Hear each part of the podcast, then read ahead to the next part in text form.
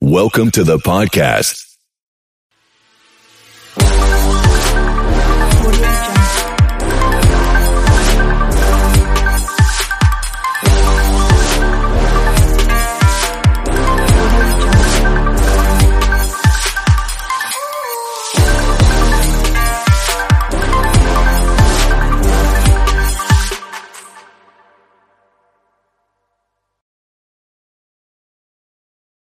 There's no better feeling than getting a great deal, like a hotel room upgrade, or a free car wash with every tank of gas, maybe unlimited chips and salsa with your burrito. And now, as an A T and T wireless customer, you can get an exclusive deal on a super fast internet experience with A T and T Fiber.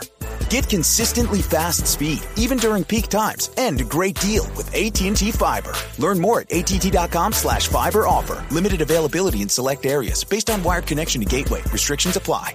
It's never been easier to get outside with Academy Sports and Outdoors. Stop by your local Academy store on Scenic Highway at Janmar Road in Snellville. Or visit us online at academy dot com and find everything you need for grilling, camping, biking, backyard fun, and more. Shop top brands like Pitbull, Schwinn, Hydroflask, Pelican, and the new Magellan Outdoors Pro. All at prices you'll love. With in-store and curbside pickup available now. And with Academy's wide selection of great gear, get ready to have fun out there with the whole family.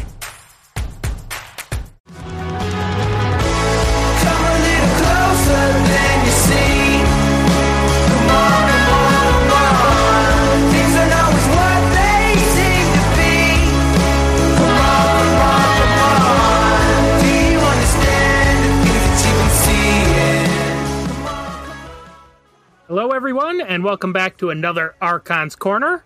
Uh, today, I got myself, Doctor Sheep, and with me, I got Big Z. Hey, hey. And Ewok Junior Hello, Keyforge community.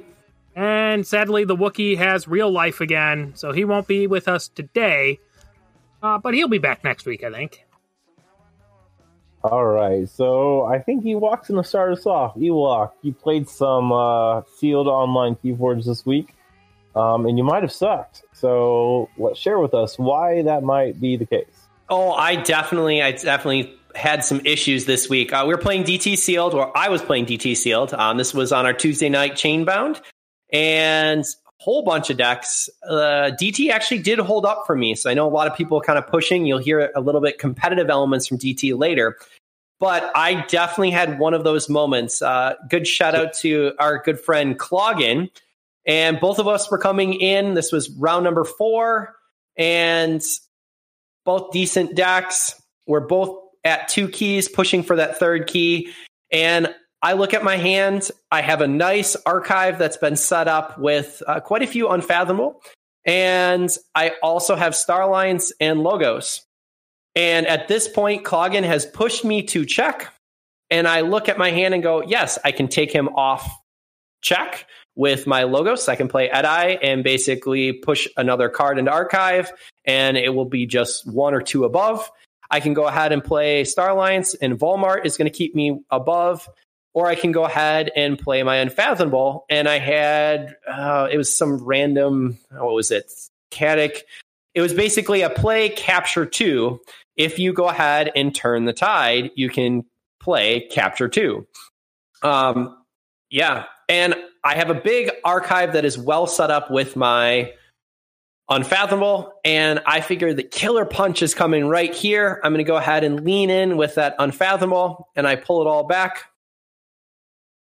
And I start playing, and I'm literally about halfway through, and I look over and go, you've got to be kidding me. I can't raise the tide, which is the capture two mechanic that I needed, because it's already high tide for me. So I played a sweet hand of probably a good eight, nine cards. And Cloggin walked away because I couldn't take him off of the check that he had, which was just needing to be able to raise it by one. So be aware, boys and girls, that tide, uh, you can't just go ahead and look. I mean, I did see I had options. I had options in all three houses. Two yeah. of them I didn't even have to think about doing anything with the tide, but I went with cards. I went with that delta of, you know, I can play more cards. I can really gain the advantage here, push. Honestly, all of the other houses, Star Alliance, I could have taken them off check and gotten to check myself. I could have gone ahead and with Logos, gone ahead and taken them off check and reaped to be able to get to check. But I just went for what should have been the big play in my head, and yet it ended up costing me. And uh, unfortunately, Cloggin was on a conference call. He bounced out the last like minute, and he wasn't even there to harass me and to say how poor of a Keyforge player I was. But there it is, Keyforge community. This is why I suck at Keyforge this week. All right. Well, we always appreciate these stories that are shared in such vein. Um, uh, what doesn't kill us makes us stronger, right? Like, we just keep learning from our mistakes. Eventually, we'll stop making the mistakes, in theory. Um, that said, I know I've made some mistakes that we've talked about in the cast. Every time I, one of them catches me, now I'm like, huh, well, I guess I need to go listen to our, our own cast. Um, so, oh, to clarify, one thing you did mention, you specifically went out of your way to say you were on Dark Tidings for the sealed. I know we changed our sealed event just a little bit not too long ago. Does it matter what set you play now?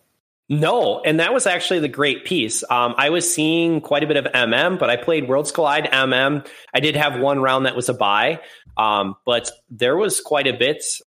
Dan, I don't know if you remember all the sets that were there, but I have seen across the last couple of weeks, we've had people playing Coda, we've had people playing uh, Worlds Collide, we've had quite a bit of M M and D T.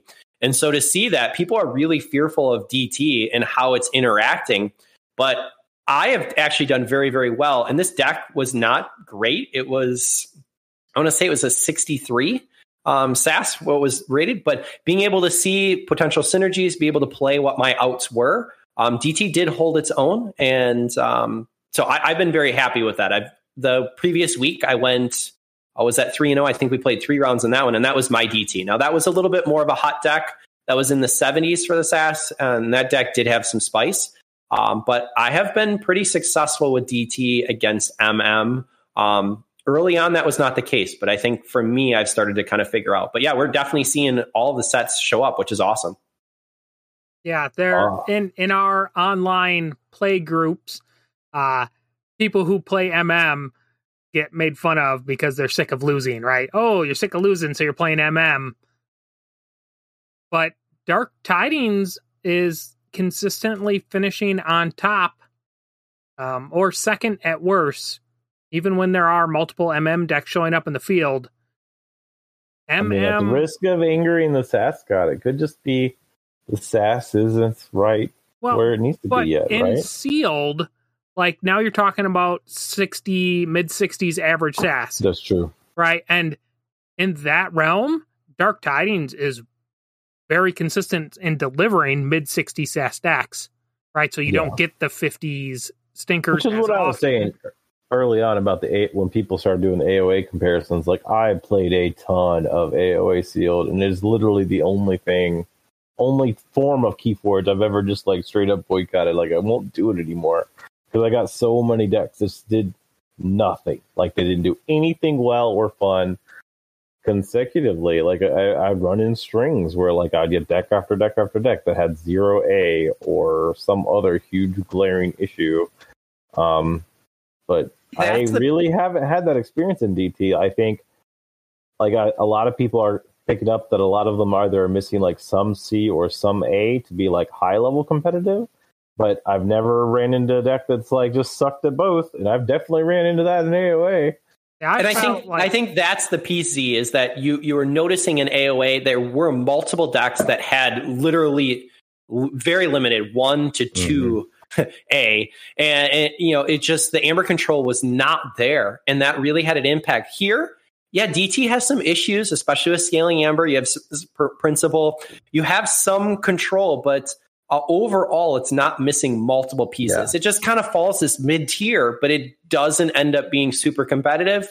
Um, but I also don't find it as bad as people are really arguing it is. No, I don't think it is either. And like, like I said, I've been to a vault in A O A where I got three decks, and the highest A deck I had was two point eight out of three decks. Like, it's it's rough. Like uh, like the D T mathematic, like Mathematically, there's a chance to do that in any set, but it is very hard to do that in any other set than A O A, um, just based on the numbers where the where the data is showing that the cards yeah, do so different things. I have definitely found a lot of lack of C. That's where I've been like consistently in Dark Tidings. Mm-hmm.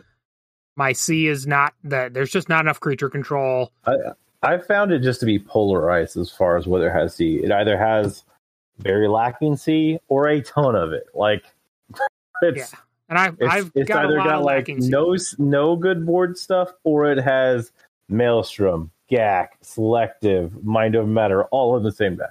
It's like, okay. I, I will say Gak has been playing quite a, it is an absolute all-star card for something yep. that's, it was good. I saw its potential, but man, that card time and time and time again from D T when we're playing in A B R, where the, the opponent I had had two of them.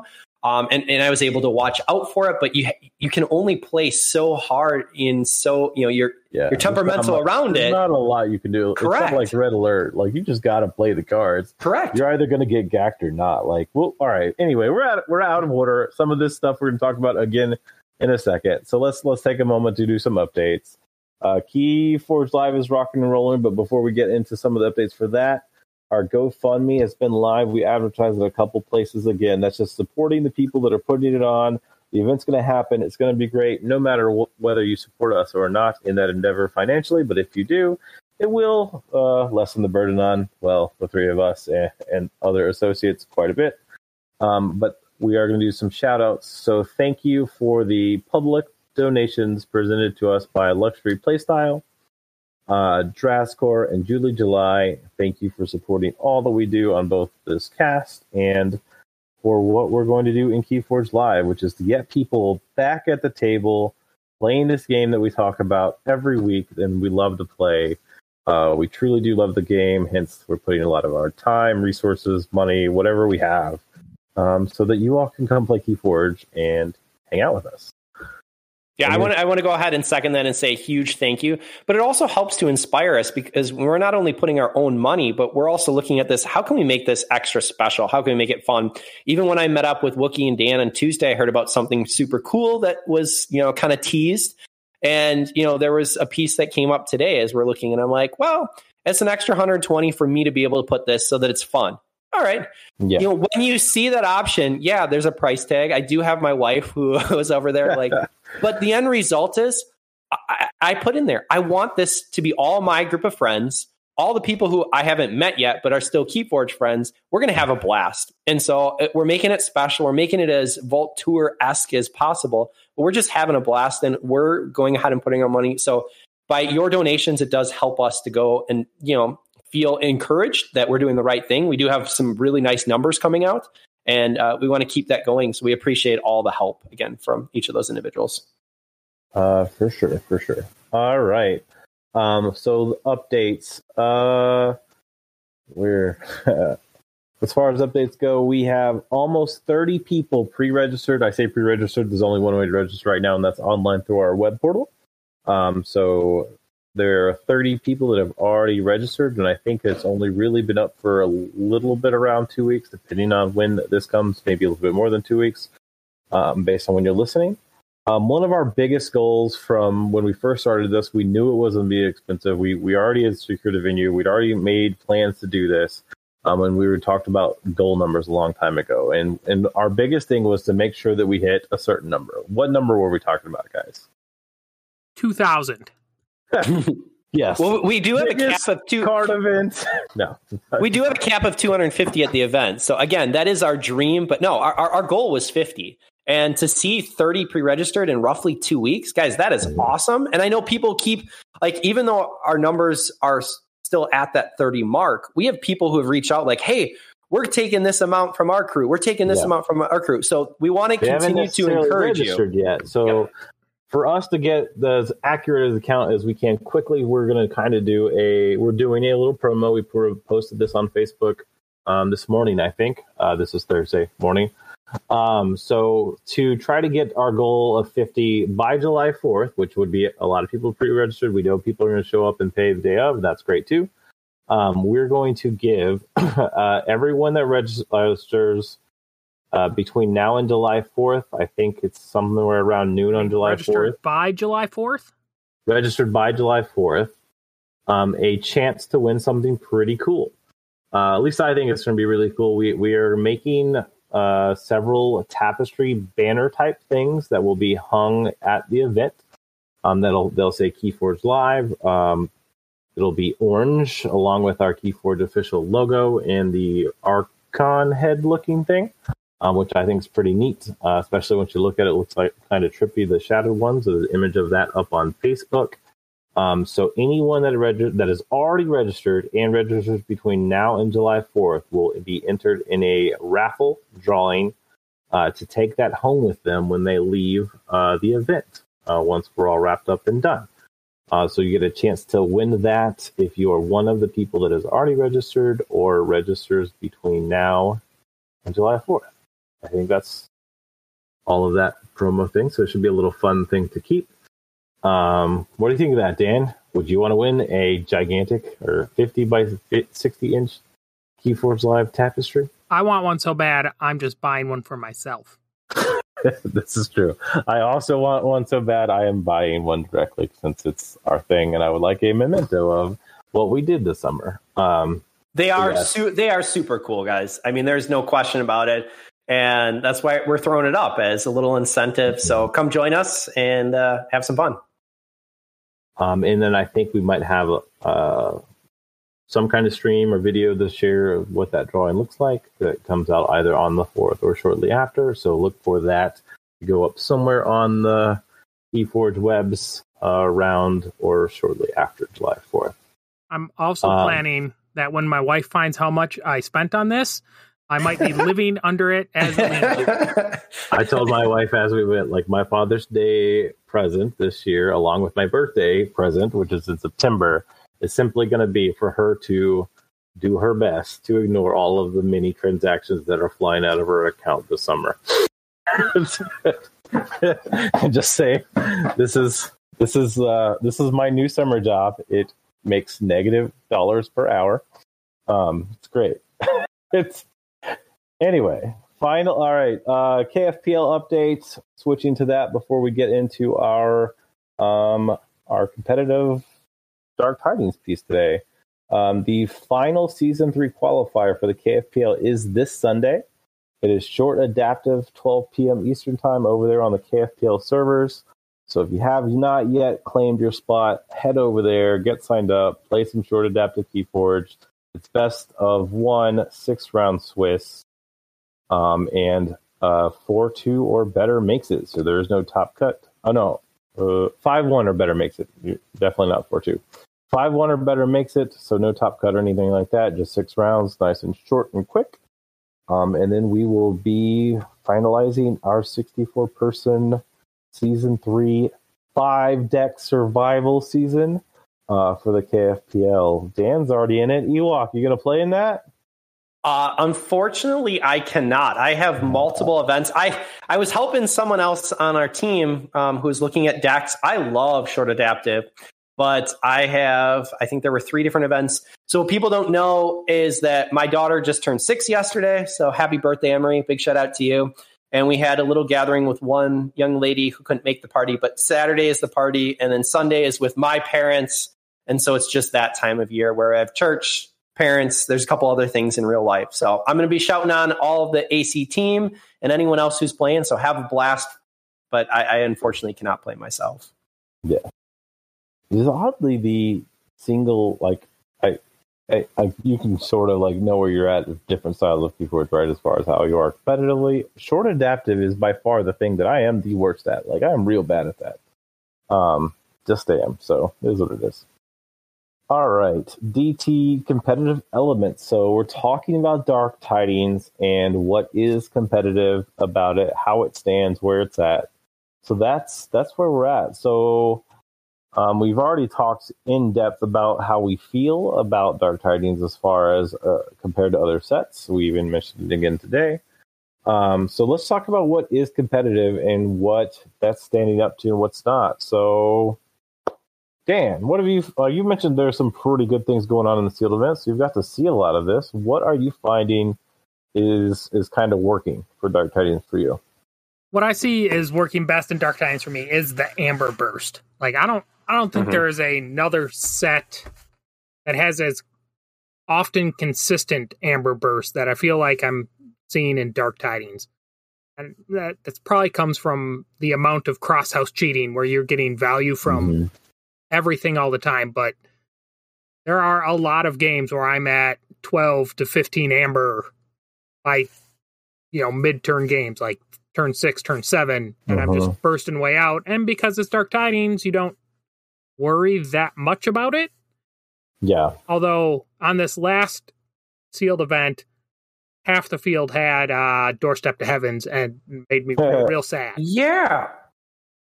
Which, I'm glad you brought up the burstiness of it, because like initially when we saw the set, we were talking about those set uh, analytics, we all saw that there's so much, there's a bunch of pips and bursts and recursion in Untamed, and we're like, wow, this is a super bursty house. But now that we've played it more, I think um, Sanctum is just as bursty with the strange ordinations, the uh, just the different ways you can trigger um, the guy that reaps for armor, a Urian, and Larry the Lake.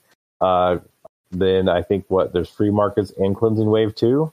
Yep. I want to say that both of those are in there. Like, I, I feel like there's a lot... Oh, there's also that new rare that I've never pulled in any deck, the one that gets uh, more amber for neighbors down the line and it keeps going. Yeah, like Harmonic Ritual. That's three different bursty cards, four, four different bursty cards, one that requires a combo that has to be on the board, but that is a lot of amber generation, and it's from Sanctum, which also has a lot of control. And then the third one that we didn't really um, see when we were doing the analytics, but now that I've played it a lot, I one hundred percent agree with Dan just said. He's talking about a lot of house cheating. Specifically, that is, there's some from the phase shift in the and theory or conjecture with Logos, but most of that's going to come out of your uh, Star Alliance. Like your Star Alliance, mm-hmm. the fact that you can land a Diplomat, that you can use Uni- Unity or Discord to play multiple your creatures multiple times. You can play the guy, the, the basically the Ghost Hog guy, C R Officer Hawkins. Being able to land him twice for four in the same turn is really easy in a lot of decks with Unity or Discord. And if you have a upgrade to go on top of them as you're doing that, that's six amber. Like, Star Alliance, Untamed, and Sanctum all burst amber really, really fast. Um, yeah, you so, throw yeah. the Triska in there too. Like I, yeah, yeah, I forgot about Triska. Like so Tr- many Triska, dollars out of Triska.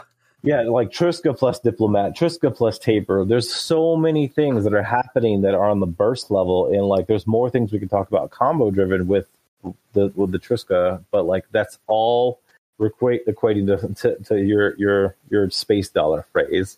Um, and that's outside of Logos, which still has the phase shift, the theory conjecture, the think, think twice. It can do all that too. I don't see Logos bursting quite as hard as often as the other three, unless it has Rooftop. Decks that have Logos with Rooftop also burst out of nowhere, because they also have those action cards I just named. Plus, all their scientists come in reaping, which gets a little bit absurd. Yeah, so I feel like Logos... On our big, we were really hoping for some crazy Logos, and I haven't haven't felt it. It's been okay. You know, and I've like seen decks that are almost there, right, but they, they just didn't get there. There's still yeah. some really good triple Eddie Logos lines out there that do really good yep. things. Mm-hmm. Um, but our our dream, I'm gonna just Data Forge three times and close this game out on turn three, hasn't hasn't been found. I, I have a deck that's close, but again, like it's one of those decks that does have the the sea hole. It doesn't have like enough creature control. If my opponent just runs away with the game on the board, I can't stop it. It does have a win con of Data Forging three times, and I have done it. Um, it's not all in the same turn though. Like it's uh, data. I can fire Data Forge. I can forgive the Data Forge, and the next turn I can fire Data Forge, and I can think twice the Data Forge. So it takes setup. It's super telegraphed, um, but the deck doesn't really have enough C to do that against top-tier M M board decks or whatever. And if they have Design, I'm just host. G G. Good game. Shake hands. Walk away. Like, it's just over. um, so, like, that's that's what I've experienced as far as some of that combo stuff. But, like, I think the speed uh, of the amber speed, not the actual tempo speed, is... is really good, and that's one of the things that, um, which we mentioned yesterday, that makes it, in my mind, I I, I love playing Dark Tidings versus Dark Tidings, whether it's sealed or Archon, actually, because I've been to a few of those now. Um, I think it's a lot of fun. I did not think that was fun. Even today, when there are great A O A decks out there, they're really fun ones. There are also some very, very miserable A O A decks out there that are really good. Um, when I go to an A O A versus A O A event or week of a, a of a league, we know we're going to see Jinka. We know we're going to see Brig, Drummerknot, and Hart. Um, like, that's it. That's that's really it. Maybe like some Ronnie recursion. Um, Dan has a great deck that doesn't use any of those like janky elements, but but he also has two decks that do. So I don't know. All right. Well, I want to kind of I want to kind of bump in because there's one other piece that I think hasn't been talked about in regards to speed. When we're looking at M M decks, I think that one of the pieces that's extremely important is you're actually looking at the tide mechanic. So manipul- the number of cards that manipulate tide versus mm-hmm. the number of cards that use tide. And there are a number of cards um, that, a number of decks, I should say, that has a lot of uses tide effects, but has very, very, very little manipulates tide. Yep. And so if that happens and you have a low speed, that deck, in my opinion, is really most of the t- correct. Yeah. And that deck most of the time is completely overrated. So the idea of actually having a close manipulates de- uh, manipulates tide to uses tide is extremely important. Yeah. Um, there's also a lot of cards that you gain benefit when you have the tide. So really good, solid players online are actually now figuring out, hey, I don't need to take this tide, especially offset, every time. I'm not taking the chains for it. Mm. I'm going to look and see what is going to absolutely brutalize me. And at that point, that's when I take it. And there are key cards that definitely have an impact. Um, I, I've seen quite a few kind of changes in that regard, but I wanted to put it out because I think a lot of people are necessarily missing, like, oh, I look and I, I go... Honestly, I find that anything kind of under nine for speed, for efficiency, um, has had a very, very different impact versus what's above nine. And I don't know why that seems to be my threshold and just the D T decks that I have, but there is a night and day difference of these my decks just don't move. On that is, isn't that true for off D T as well? Like I, I used to be known as like an efficiency snob or not, or whatnot, but the more we've played recent sets that are so much faster, who also have like purge mechanics like Infernus and Clone that like are punishing your opponent's deck to the point where even if they're fast and they cycle, like you're cycling and hurting your opponent's deck. Like I've found it much, much harder in the current meta than I used to to play low low efficiency decks. Like if it's Not if your deck isn't turning, if you're playing fewer cards than your opponent, because the cards, specifically in M M, is what I'm talking about, are so much better on play value. Efficiency is seemingly wrecking people quite a bit more, and there are fantastic decks in Worlds Collide like that too. Um, especially if you're talking about some of the Star Alliance decks out there, where everything, every creature has a play effect too. Um, I think that like that was always my slant, my my style. I think that style is definitely more dominant in the meta than it used to be. I feel like from last season's K F P L, I ran into quite a few no efficiency Coda things, and they were super scary because the every card was so much value. Because you know, like yeah. nobody was playing a low S A S deck, but no. you know, like. They can just chunk themselves because the, you know, efficiency fixes bad draw, right? That's what, you know, yeah. efficiency really does is it smooths out chunky draws. But those no efficiency decks, man, if they draw okay, it's just brutally bad. Yeah. That, yeah. The hard, brutal, I mean, brutally good or hard, hard to beat them. And that that's true for sure. Like my son owns a deck that has like three deaths, Pixies, Nature's Call, Choda, Regrowth, two controllable weeks. Like it's it's got all these great cards, but it's like a negative one F deck. It's like literally if I draw this in this order, I win the game pretty much versus anybody. But if I draw this in this order, I lose the game pretty much against anybody. Like, it's, yeah, and then you're just kind of flipping a coin, and it's not even a fifty-fifty coin, right? Yeah, yeah. So it's it's interesting that that's, that's always going to be a thing, um, which we might talk about that in Survival next week. So I think there is a place for those high roll, low roll decks, um, and we'll see where I think that could be. Um, but anyway, back to Dark Tidings. So Ewok was talking about speed. I one hundred percent agree. I think if it's low speed, you're going to feel it a little bit more in D T because you're going to, even in decks that have time manipulators that are a good ratio, you're still going to have times where you take the chains. Yep. Um, if you have no efficiency, the chains hurt worse. Um, it just they just do, especially in a set that does not have daughter or mother. Um, if you have Zenzi, like that's huge, but you probably already have decent speed just by having that card. Um, but not being able to increase your own draw is is significant um, to the chain ratio to hand size. Um, things that I love competitively about Dark Tidings. I think Dark Tidings has the best creature control card in this game, and we mentioned it earlier. Grand Alliance Council from Star Alliance. Brutal. Especially if you have the Diplomat combo, which can turn your creature into a house that you don't even have. Um, this is a game-winning card quite often, and that is not meta-specific, except for maybe not against Coda. Coda probably doesn't care if you kill their creatures most of the time. Um, But in the current meta, what we're seeing is a lot of boards, a lot of boards that matter, a lot of boards that hold Amber, a lot of boards that hold the WinCon. Um, being able to kill all of your creatures uh, on the opposing side with one card that does not give you chains is gigantic. And there's a lot of decks that have two of those. I see them paired up quite often. And when I see it, I was like, heck yeah, this is the deck to play. Or if it's on the other side, it's like, okay, my board means Jack, they're dead. Like, it's just going to die. Like, there's not, it's not red alert. It's very hard to play around it. You kind of got to play the creatures. Um, most of the time, like, other, I don't know. Thoughts on uh, other very competitive elements inside Dark Tidings?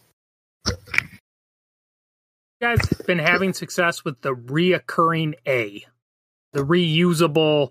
Like, mm-hmm. reusable amber control of this in Shadows. Like, a lot of the creatures are reusable amber control. And again, paired up with Star Alliance, where you don't have to be on Shadows to use them, uh-huh. makes it very good. Now, just Shadows on their own, it's just like having Dodgers back in the day. You get back, you get stuck in this Dodger loop towards the end of the game where, or, yeah, where you can only steal yeah. one, but it's the only way you can keep them off, and you're not pushing yourself far enough ahead to win the game. Yep. Uh, but with this set, with house cheating, you got to have the house cheating. Um, yeah, Star Alliance is pretty significant here. Yeah, the the Shadows cards are really good. Like, you know, we looked at Hobnobber and went, yeah, we'll have to see. Like, Hobnobber on the board is a major threat. Yeah, like uh, when he's talking about reusable, we're not going to go through exactly what they all do, but he's talking about Ho- Hobnobber, he's talking about Freebooter Fae, he's talking about... Um, the guy that takes damage. Uh, what's his name? Hart Simpson. Hart Simpson. Um, in, in the end, I found Hart Simpson to be way better than we thought he was going to be in most games. Even games where you think he might not be a play, I've rarely seen the person that played him be the one that get the disadvantage of it. Because, again, even, especially if you're playing offset where we were thinking that he would be the worst. There's no better feeling than getting a great deal. Like a hotel room upgrade.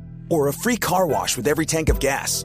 Maybe unlimited chips and salsa with your burrito. And now, as an A T and T wireless customer, you can get an exclusive deal on a super fast internet experience with A T and T Fiber.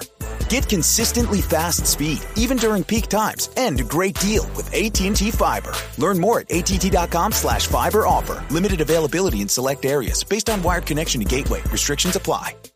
There's no better feeling than getting a great deal. Like a hotel room upgrade. Or a free car wash with every tank of gas. Maybe unlimited chips and salsa with your burrito. And now, as an A T and T wireless customer, you can get an exclusive deal on a super fast internet experience with A T and T Fiber. Get consistently fast speed, even during peak times, and a great deal with A T and T Fiber. Learn more at A T T dot com slash fiber offer. Limited availability in select areas based on wired connection to Gateway. Restrictions apply. Like, they have to take chains to do it, and they probably don't want to do that. Um, so, yeah, like, or I think that people are trapping themselves because they're taking three chains to get that one steal off of the yeah. Hart Simpson when they damage them, and you're like, okay. Yeah. yeah, that's a good trade, honestly, when we're looking at um, what you're gaining out of it. One amber or one steel, in my opinion, for three chains is not a good investment. And I still see a lot of people going too high in order to take the... Yep. They're overvaluing yes. taking the tide. Yep. And yeah, people are getting burned by it. Uh, I've definitely seen it in games that I've played, uh, games that I've watched.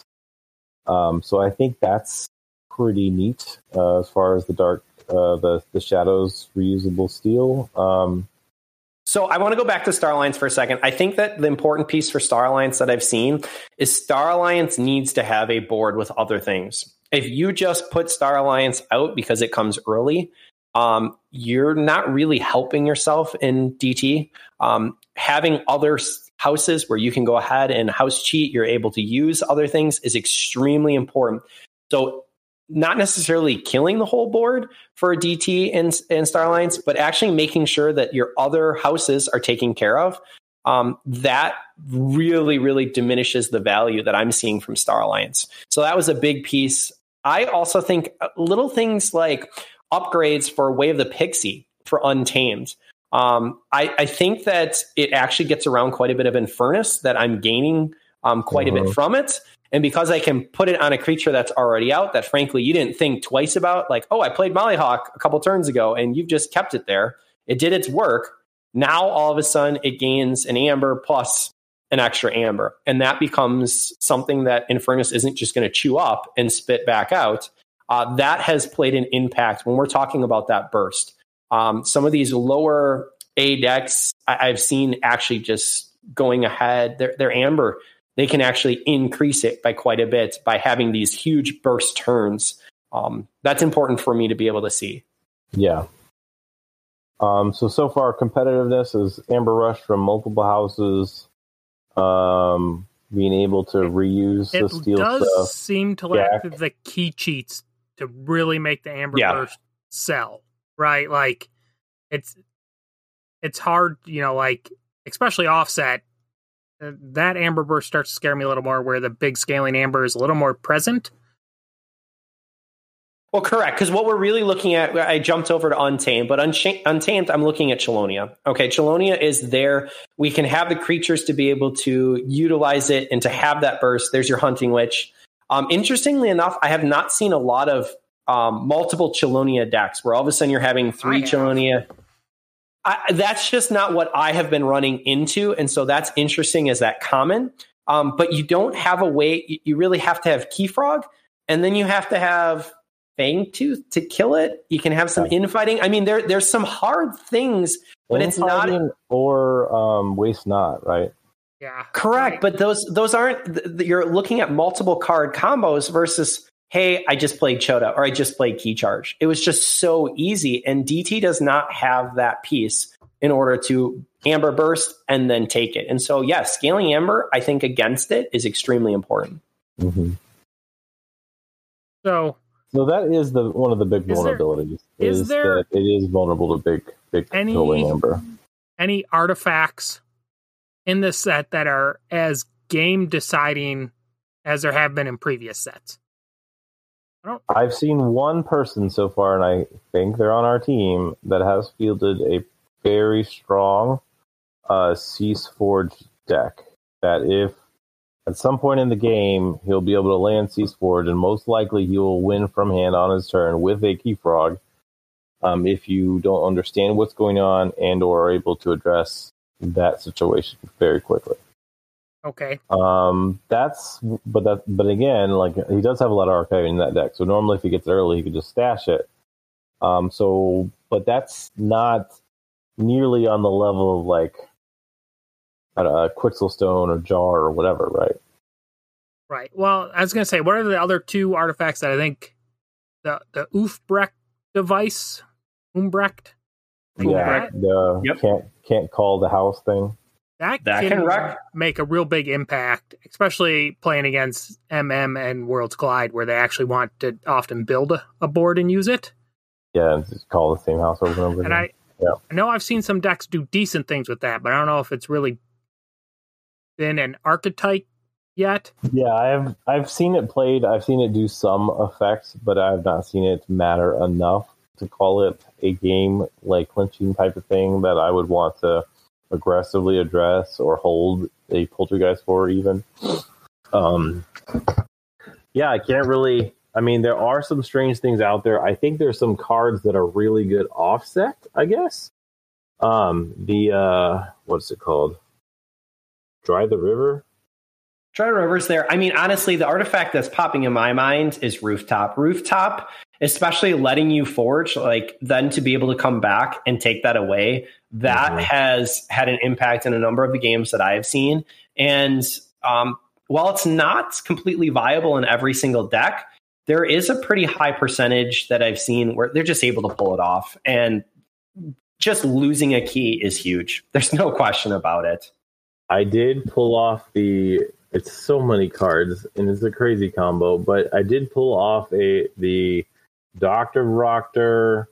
Reckless Experiment, Pi Swevin, and Unity or Discord combo in live play uh, last week. Um, that is borderline uh, pretty much uh, library access style pain as far as watching the opponent player, because that turn takes a long time. Um, you're active the entire time, but what you're basically doing is you're playing Varoctor, playing the special upgrade on it, you're playing Pi Swevin, uh, you're reaping with Pi, you're drawing three cards, you're reaping with Varoctor, you're putting Unity or Discord on top of your deck, then you're playing Unity or Discord to put Pi Swevin and Doctor Varoctor and the upgrade back in your hand, and since play, reap is two things, you can do that three more times, and then the last thing you play is just not Unity or Discord, some other action. Um, so you end up reaping for six, getting three pips off the upgrade, um, drawing nine cards, and playing some other action from your discard pile. Uh, so that's pretty dang good. And that's in a lot. There are a lot of decks that have that. Unity and Discord is just a very, very good card. That's that's exactly what I did. I, I, I, use, I one hundred percent abuse Unity or Discord. Um, and... Even if I didn't have the Pi Swevin, it's still six amber, and at the very end, you use a different action, just not Unity or Discord. So if, even without Pi Swevin, it's it's a combo that exists in a lot of decks. Basically, any ground-breaking discovery deck that has Unity or Discord can have a six amber from hand combo at some point in the game. That they, if if um, if you hold it or archive the pieces for it, they will not be able to stop you doing that. And if you happen to have Pi Swevin too, that's some pretty busted stuff, because nine cards, nine amber, and another action is pretty, pretty extreme. Okay, so we've, we've kind of hit where most houses can make part of your good competitive deck. But we haven't really said anything about Unfathomable. Right, like the new house, and we've not once said this and Unfathomable well, is making a competitive deck.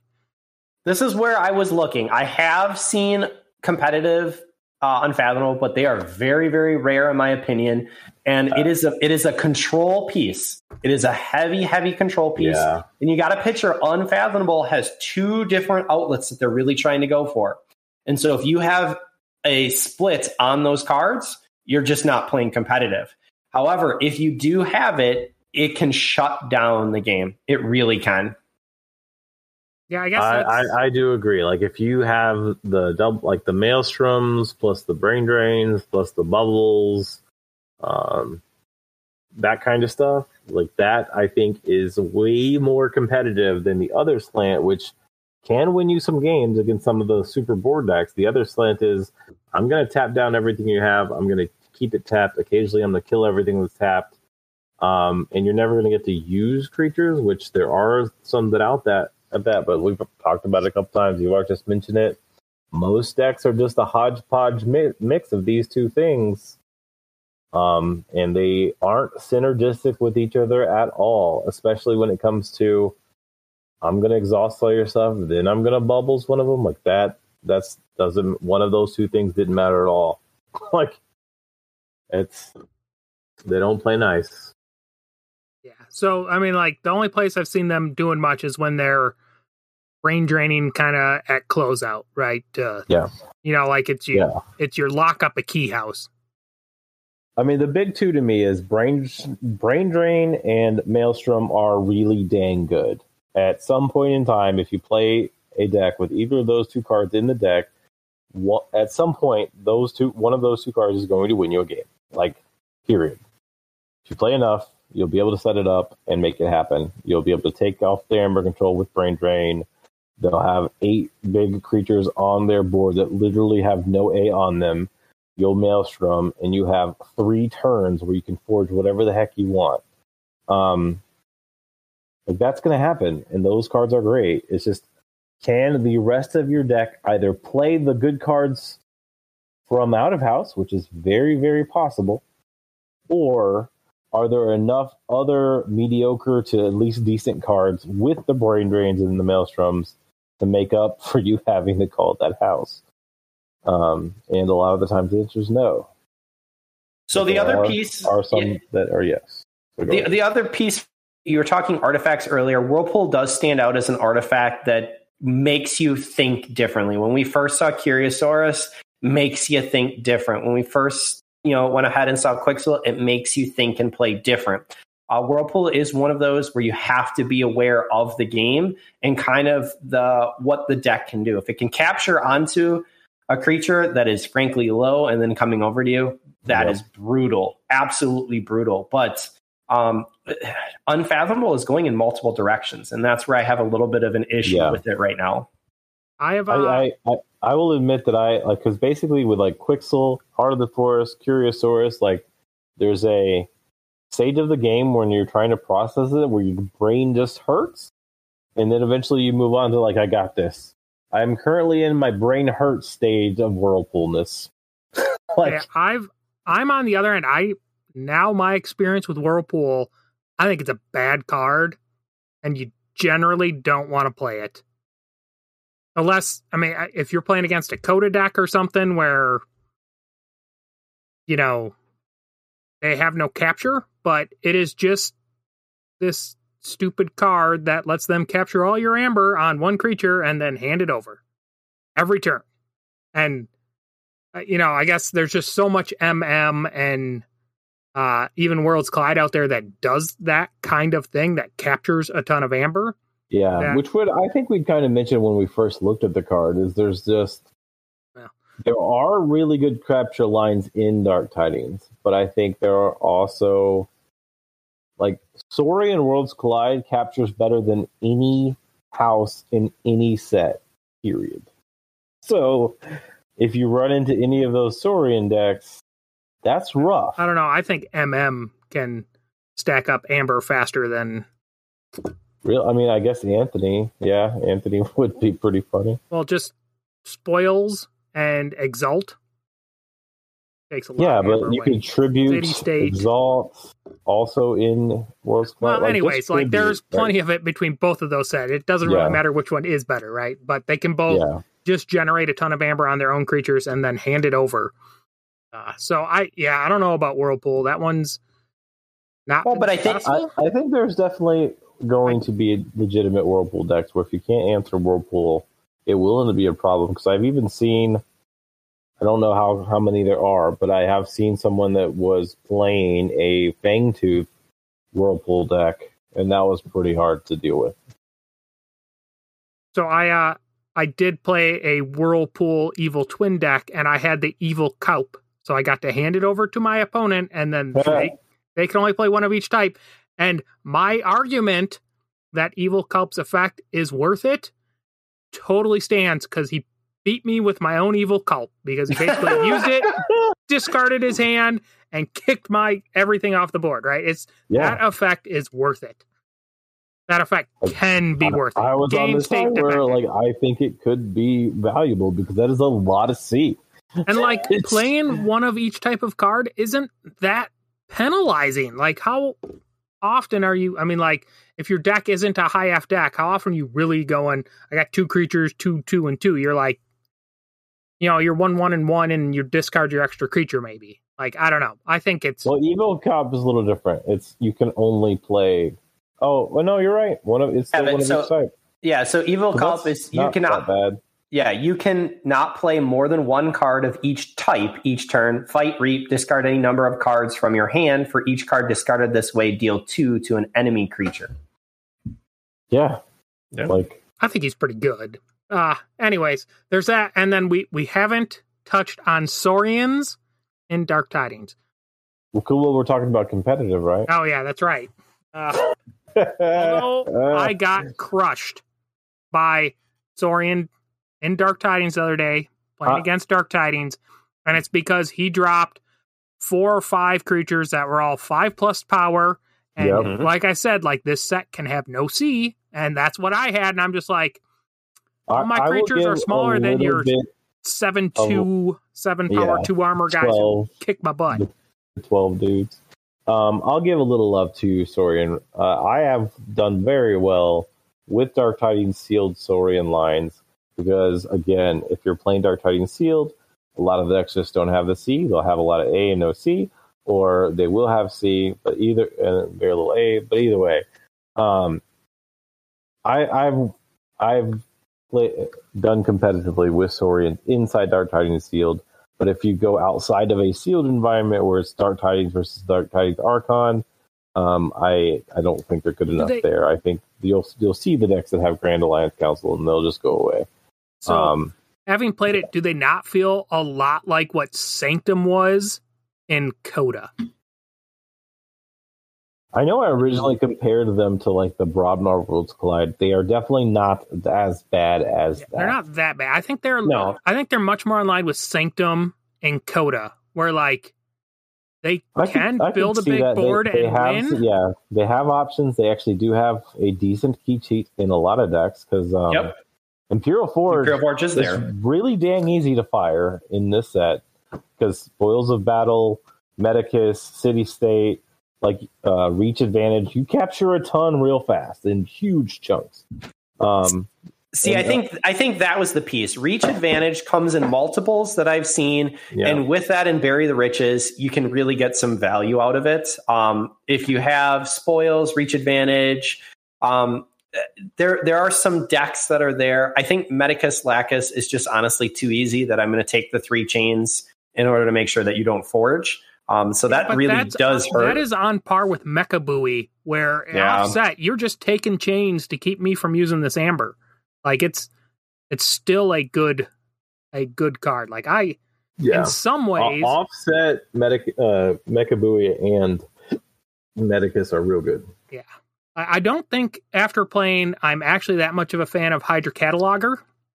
Offset, it gives too much value to taking the thing. And onset, yeah. again, like, you're just, I, I don't feel like I get more value than my opponent does out of it anymore. I'm fine with it offset. I think Hydra Cataloger is, unless you know you have them, like, manipulation advantage, like, by a significant number, um, I've seen more issues with Hydra Cataloger played in set D T versus D T than offset. Um, that said, Hydra Cataloger is a really good piece if you do have a good Data Forge deck. Um, there are good ones out there. There's just no bonkers O T K ones that are super good that we were talking about. But there are several decks that can fire Data Forge um, way more in comparison to the previous sets for Data Forge. Thank God. So the Colosseum is a better cheat in this set than it yeah. has been. Mostly because your dinos suck at doing anything else, but they're okay so at fight fighting. Kill. Yeah, yeah. So the other piece that's been really odd for me is in Star Alliance, that Static Collection Array. Um, I've played offset, and I've had more and more people that as I get, they'll actually use it to keep you off of key. Um, I've done a lot of thinking about Static Collection Array because we kind of like Mecha Buoy. We thought yeah. it was going to be good offset. But but because of stuff like Doorstep, Bring Low, mm-hmm. T M T P, like and even uh, Graft, they can let you forge at five and take more. Like, Static Collection Array is just a bad card. It's, it's not good. It's it's it, there's a lot of the good decks out there will love it if they can make your amber cost seven at any point in time. Uh, offset. I was trying and, to decide and, if two of them makes it better or worse, but based off of what you were saying, probably no, worse. E- even worse. Even worse. Because what, you're more vulnerable to Graft. You're more vulnerable the other way, the way that they actually control to T M T P yep. and stuff like that. Like, it's there are too many cards that already punish you from going high from the very be- oh Bates, which sucks now, but um, but from the very beginning of A that scales to the very end, it is worse for you to play Static Collection Array most of the time against very good decks. But it um, has an amber pip on it. I well, know. That's why we know that I'm we play our amber pip. It away under like that speed sigil thing. Like yep. in modern play, it's probably something you should be discarding unless you know exactly what you're doing with it. Uh, uh, one of the people in the K F P L had a speed sigil deck that he played it to great effect versus Worlds Collide and M M, but he had a game plan. He knew exactly what that game plan was, and it won games for him. A lot of people that are playing speed sigil at random and whatever deck they're in don't have anywhere nearly as thought out as a plan for all the things you would do with Speed Sigil in every house. Like, they just it, want extra reap value, and they don't understand that their reap value does not equate to a Star Alliance creature getting a play action and a reap action trigger in twice in the same turn. I, I also think that when we're looking at Saurian, um, I don't place it as Coda Sanctum. I actually place it as a step below, but I do place it above Worlds Collide Brobner. I know that was earlier. Um, just I just don't see the... got that same kind of play feel to it, where you just play a bunch of big They're creatures slow. who don't yeah. do much. I, I think but my they don't have the analogy armor. Probably stands for me. I, I put them with Brobnar Coda. Like, it could okay. be really good yeah. if you got all the play effect creatures with okay. War Drummer, or it could be really good if you got like Crump, Gauntlet, uh, Headhunter, Fire Spitter, and all the Relentless Assault stuff. Like, if if all of Brobnar was doing the same goal, Brobnar was really hard to deal with. But again, most of the time you got a few of the play effects, got a few of the fighters, maybe not enough fight triggers from hand, and it did random stuff. I've so I, definitely yeah. insealed that one dino who, when he plays, he lets you exalt and reap with a non-Saurian creature. Oh, yeah. Ooh. Yep. Magistrate or whatever it is. That yep. is some Magistrate real good, Vito. real good house cheating there too.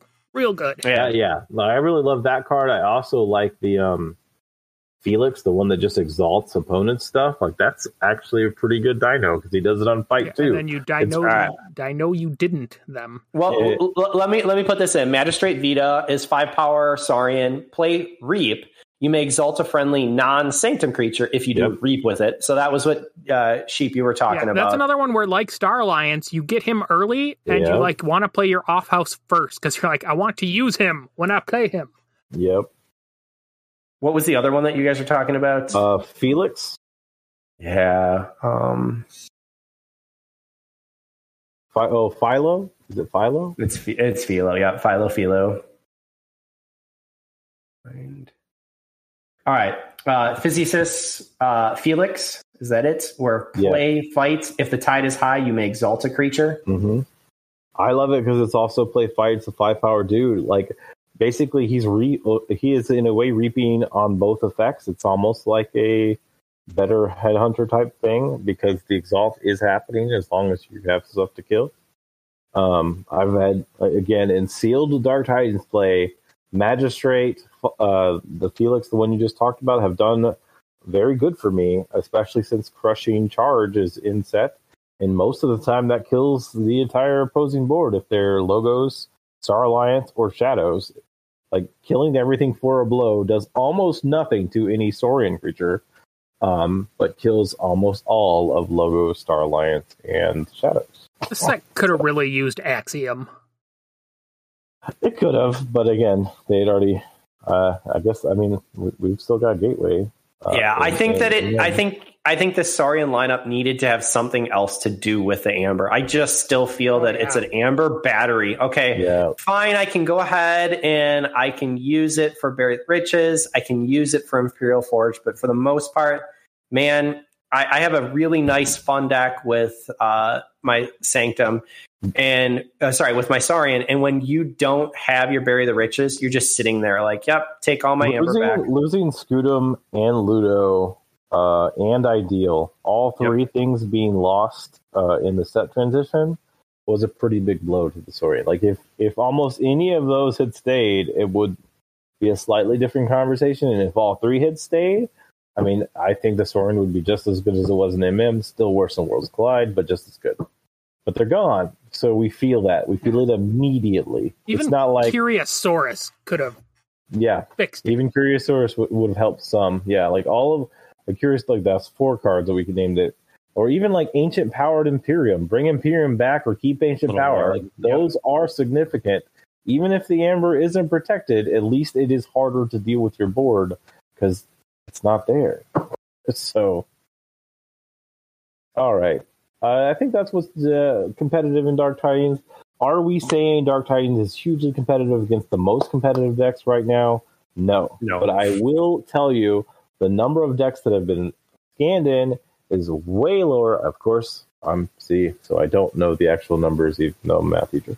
Uh, but anyway, it is way lower than comparative sets that we've been talking comparing it against. It's way lower than M M still, by drastically lower than Worlds Collide, A O A, and is just like a speck compared to Coda as far as decks scanned. Um, as we get more decks scanned in, I expect to start seeing better S A S uh, ratings and metrics of some of those decks, and more decks showing up. And surprising some old school good decks um, and wrecking them. Like, I think we will see some ultimate combo decks. I think we will see some burst decks that we just can't stop um, because they are bursting from three different houses. Uh, we talked about at the top of this this segment. Like, I don't really... Like, it would be hard to name a set that could super burst from three houses really easily. Like, I don't know. All right. Any... That's. Th- I, I will say one more piece for D T. What I have seen is a very, very low creature count consistently. And so that has an impact on the game, too, when you are playing. Um, and so I think that's why I'm feeling some of that low C a little bit more. Some of the decks that I really enjoy, they're just lacking in the C. They're, they're lacking, and then they don't have uh, the creatures to back it up. So the combination, I, I put this in when we were looking at... Uh, Are short adaptive. If you have very low C and you have few creatures, that just it, that that creates issues, in my opinion. So kind of keep that in mind. Um, you got some powerful pieces there, but how it's used for D T, it makes you think a little bit more. Um, on, on the other note, I will say the card from earlier, why I suck at Keyforge, Abysmal Zealots. That's that's a card I'm shaking my fist at today. Four power, uh, Aquan. After you raise the tide, capture two. You can't raise the tide if it's already high, my friends. So after yeah. your opponent raises the tide, move two from Abysmal Zealot yes. to the common supply. So it it happens, but yes, I do think D T is competitive. I don't think it's top level competitive though. And I agree. Half the time, I, I'm hoping we're going to see some stuff like very early on. Like a lot of people forget what was out there and what was seen at the time, but very I, I feel like around this time of A O A, we were saying the same thing. And right now, today, in the present world, I can point to, like, I think my list is now six. There are, like, six A O A six decks, decks in the world that can wreck tons and tons of decks. That would be very hard to um, go up against no matter what deck you have. And that's saying a lot. Like, that is a significant thing to say. Um, especially since very early on, we were all really low on A O A. Um, one of us, at least, still is. Uh, so I think that I, I, I think, think that D T hope, will play I hope up. It sells enough decks yeah. that get scanned in to though so that we can see what it truly can be. Um, so I think that it will definitely beat the six. Um, I, I have no issue about that. But I think that it plays differently, and I think that S A S is not valuing how it plays. So you're seeing a couple different types of players kind of start to show up and play. But again, very, very mid-level, not not necessarily high level, which is what some of us are looking for. I, I'm still very much of the opinion that uh, the play community overvalues Coda, and it's oh yeah, and it's competitiveness to decks opened thing. Like, people think, I mean, like, when you look at the number of truly really good Coda decks versus the amount that are opened, yeah, it's very low. Good M M to M M that yeah. is opened, like, it's clear. You buy M M decks. Yeah, M M is producing high-quality decks, like super high-quality decks at a far superior rate than Coda. And, like, twice or triple that compared to A O A.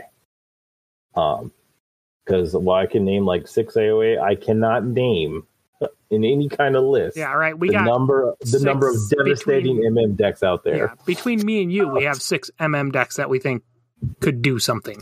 Yeah, like it's the lit. Like there, every competitive team in Keyforge has great M M decks right now, multiple. And I think this is why, again, this is why cycling back all the way around that we are looking at Keyforge Live being M M.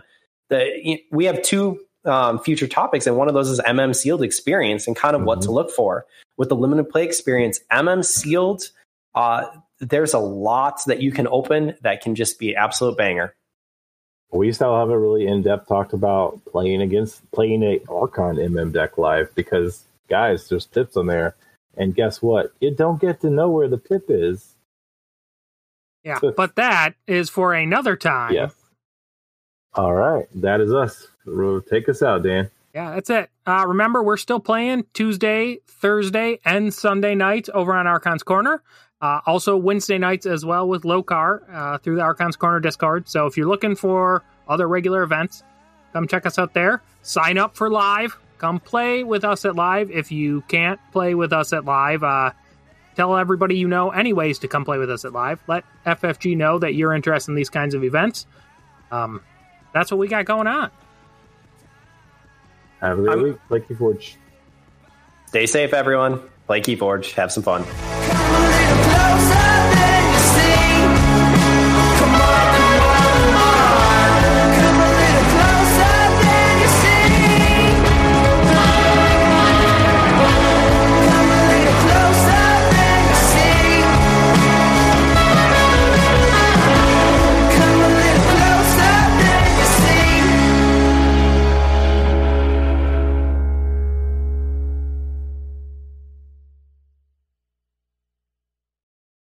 There's no better feeling than getting a great deal, like a hotel room upgrade or a free car wash with every tank of gas. Maybe unlimited chips and salsa with your burrito. And now, as an A T and T wireless customer, you can get an exclusive deal on a super fast internet experience with A T and T Fiber. Get consistently fast speed, even during peak times, and a great deal with A T and T Fiber. Learn more at att.com slash fiber offer. Limited availability in select areas based on wired connection to gateway. Restrictions apply. There's no better feeling than getting a great deal, like a hotel room upgrade or a free car wash with every tank of gas. Maybe unlimited chips and salsa with your burrito. And now, as an A T and T wireless customer, you can get an exclusive deal on a super fast internet experience with A T and T Fiber. Get consistently fast speed, even during peak times, and a great deal with A T and T Fiber. Learn more at att.com slash fiber offer. Limited availability in select areas based on wired connection to gateway. Restrictions apply. Audio Jump. Audio Jump.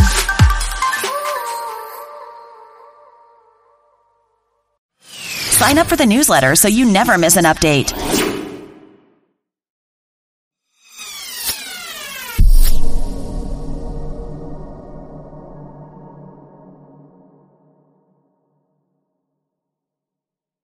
This episode of Podcast Beyond is sponsored by Square Enix.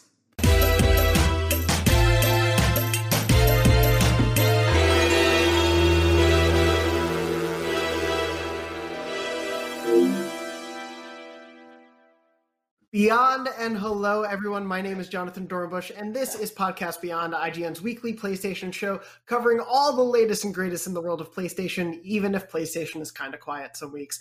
Uh, joining me this week is very special guest Frogman from the hit Spider-Man universe. Frogman, how are you doing? Good to have you here. Frogman's doing good.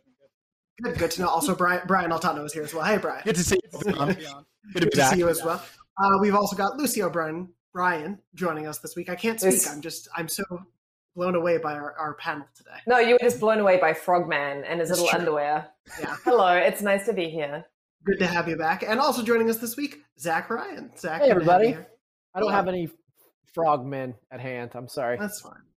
Do you have a rat nearby? Any rats? No, no rats either. No I'm rats. Sorry. That's unfortunate. I came unprepared. Uh, well, it's, it, we always do. That's kind of how we run things here. But even though uh, we'll have plenty to talk about in the world of frogs and rats, most likely throughout the rest of the episode, uh, we do have a, a little bit of PlayStation news that we're going to cover briefly at the top of the show. Uh, and then we are going to get a little bit into, obviously, I was mentioning, you know, PlayStation's been a little quiet. They weren't at E three. We had that Horizon Forbidden West state of play a little before E three. But uh, we're kind of just waiting on them to have their big showcase at some point. We're all sort of expecting it. Uh, so we're going to talk a little bit about what we hope we'll see at whatever that next showcase is. It's of course not announced. Knowing our recording schedules, it will probably be announced in between us recording and the show going live. Uh, so we'll talk a little bit about the things we hope that we'll see show up there and the things that we expect as well. Uh, but I do want to touch on just a couple of other things that have been happening this week. Uh, as of the day that we're recording this, uh, June twenty-fourth, tomorrow, June twenty-fifth is the day, as of right now, I believe, that a trailer app for the mysterious game Abandoned is supposed to go live on the PlayStation five. And if you haven't been following uh, Abandoned uh, online, you've basically been missing out on the latest and greatest conspiracy theory in the world of gaming. Uh, we don't want to spend too much time speculating on what's going on with this, but long story short, essentially, Abandoned was this uh, first-person horror game that was reeled in a PlayStation blog post a few months ago, uh, and since then, everyone on the internet is pretty sure it's a Hideo Kojima game, uh, and there have been a lot of putting together uh, very, very Charlie Day uh, in that It's Always Sunny episode, Pepe Sylvia sort of uh, conspiracy theory ideas that Abandoned and its creators are secretly Kojima making Silent Hills for real, and this is all going to be revealed via this mysterious trailer app. Um, Since then, the creators have doubled down in tweets saying, like, we are not Kojima, we are not Konami, we are not associated with any of that stuff. That hasn't stopped the internet from speculating uh, continuously, uh, even with the the developer behind the studio posting a video of himself on Twitter and everyone saying, see, he posted a video, he must be a paid actor. Uh, it is a very, very silly, labyrinthine conspiracy theory thing that's been going on. Uh, we have a great report sort of breaking down everything that's been going on with it. Uh, it's been updating daily, so that not every detail is there, but we have a lot of really great stuff that uh, Jordan Ullman, Uh, one of our writers, did sort of covering what's been going on there. Uh, and I just sort of wanted to throw to the panel before we, you know, get into some other stuff. I don't think it's Silent Hills or Kojima. I think this is an indie developer who maybe is in a little bit over their head with a, a marketing rollout that kind of got away from them. And it's the internet, and you just can't stop the internet from conspiracy theories. Um, Brian, I'll start with you. Well, what's your sort of like feeling on Abandoned right now? Um, I, I think you kind of nailed it. I, I, this is definitely a, a scenario where they, you know, the, the one of the heads of the studio had to come out and be like, "I am a human person. I'm a real. I'm real. Don't I don't doubt that." There was like all this drama on the subreddit uh, over the last few days where people were sort of just like pulling this thing apart. I will say that like we just got out of E three. I love the big like hype. I love all like the sizzle reels and all that stuff like that. I, video games have ripped off everything from movies except for the part where they send a press release to Deadline announcing the title, the plot, and all of the people involved. Like, movies get announced in, in I, comparatively boring ways because it's just like six paragraphs and it's a lot of sort of production notes and stuff like that. But like a lot of details get exposed and revealed very early on in a project.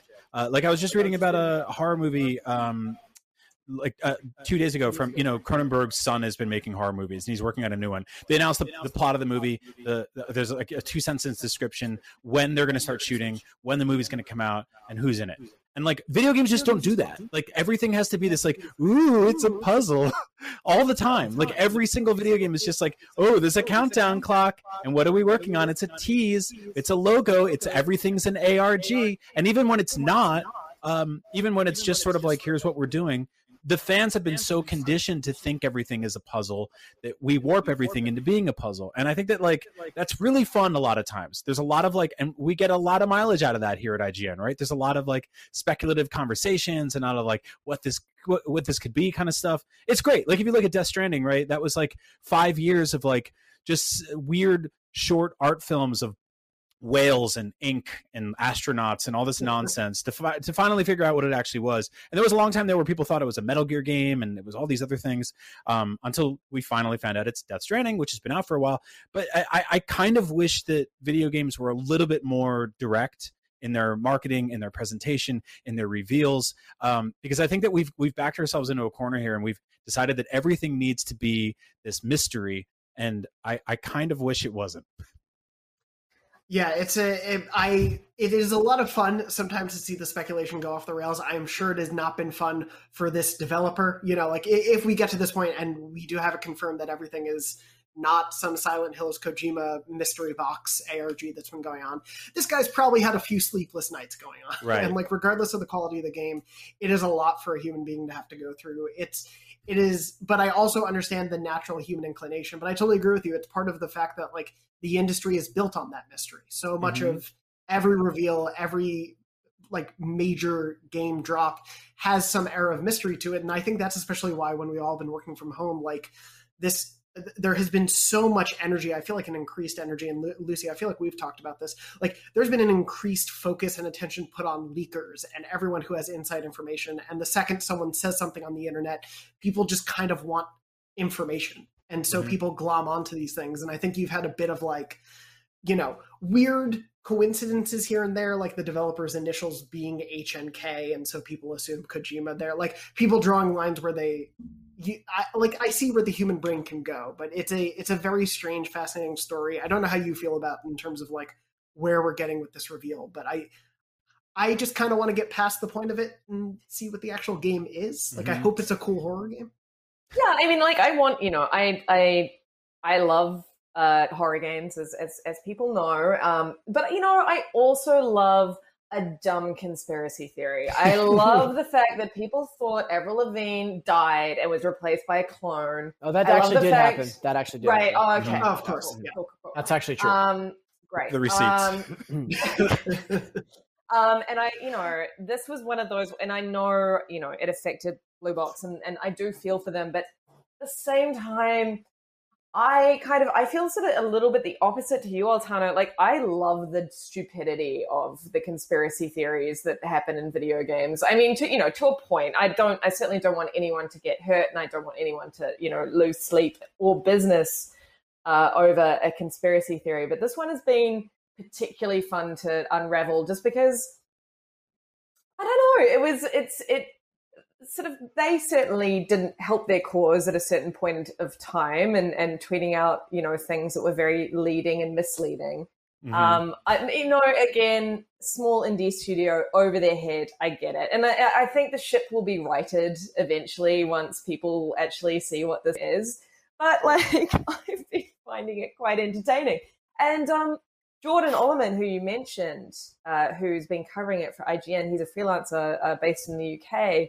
Uh, so he's one of six people followed by this indie studio, which means that all of these conspiracy theorists, the- theorists, theorists uh, believe that he's part of it, believe mm-hmm. that he's part of this whole grand plan to, uh, you know, basically unravel a Kojima game. Um, via... Well, I think we should we should probably exclusively reveal on the show right now, then, for the subreddit, that Jordan is a ghost. He yes, is. yeah, he, he is. is, and, yeah, yeah. So and he, can, he was he can walk through walls and stuff. So that's just, you know, just put that out there. Yeah, it took. It was it's time, it's time that we come forward with that. It was it was a yeah. difficult onboarding process, but you know we got it. Um, but you know, well, mostly like, because he was trying to sign his contract and the pen kept slipping through his hand.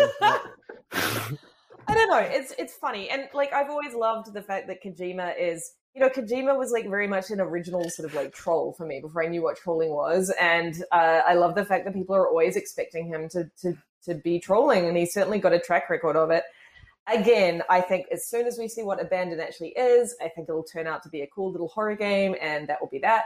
But right now I'm just like, this is kind of entertaining. I'm like, so, I'm enjoying myself. So that's what I was going to say is like, the the reason I feel like this is like a cyclical, like a self-fulfilling prophecy is because Kojima is the one that sort of masterminded or engineered the idea of like, I've created a misleading trailer. Like I've created this trailer to throw people off the scent of what it really is. So the more people deny that this thing isn't what they want or think it could be, the more they're like, Ah, uh, no, this is tricky Kojima at it again. And then it doesn't help that he's also in the media right now talking about how it's important to have misleading trailers. It's important to plant these misnomers. And so people are like, oh, he's over there. He's saying mm-hmm. this stuff. Like it just, it's the, the it's a, it's an Ouroboros, right? Like it's just, yeah, the, no, the more it becomes uh, this, this denial, the more people are like, oh, they, look how hard they're denying it. It must be true. And like yeah. you said at the beginning, Jonathan, like it definitely smacks of maybe a small team that it is in over their heads because their initial response was to lean into it and be like, yeah, that's right. Like we, who, we might be Kojima, you don't know. And then they're like, oh shit, this backfired. We're definitely not that. We're definitely not him. Like, well, and and speaking to what Lucy was mentioning, like a couple moves that they've made that haven't quite like that have played into this hand a little bit was like that tweet that they did where it was like abandoned equals S first letter, L last letter, and it's the, everyone immediately. I think that was the tweet that really catapulted mm-hmm. this from like, okay, maybe this could be something to people really, really getting into the idea that this could be Silent Hill, which I, I genuinely do not think it is. If we get to tomorrow and it is, awesome. But yeah, it's like going back to the Kojima of it all, it, it is that funny, fascinating thing of like the last time he... like we were talking about Death Stranding marketing and, and definitely there was like misleading or mysterious elements of it. But like the last time he really, really doubled in on the like fake developer was the Phantom Pain.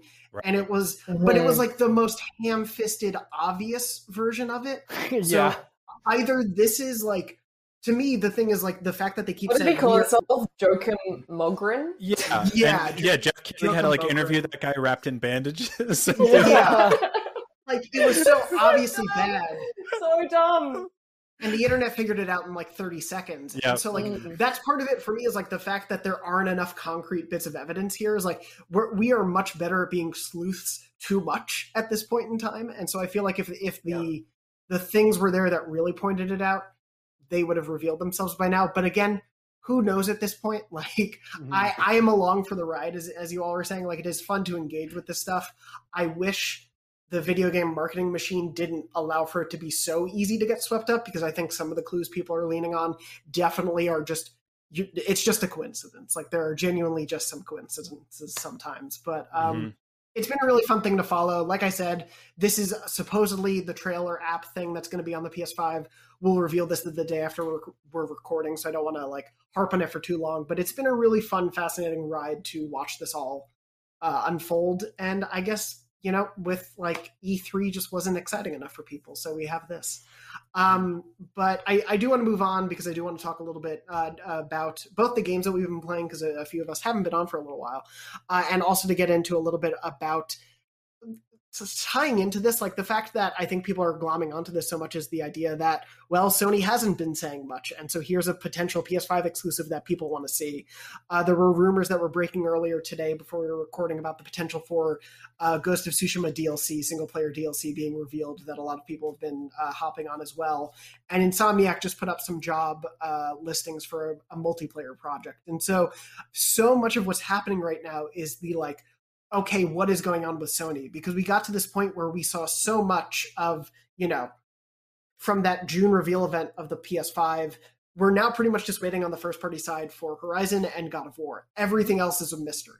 Um, and we've been getting these little bits and pieces of, uh, you know, relationships that they're establishing with teams like Deviation Games, Haven Studios, and Firewalk. Like we're, we're getting ideas of what's to come from Sony, but not like immediately. These are those are teams that are going to be working on games years from now.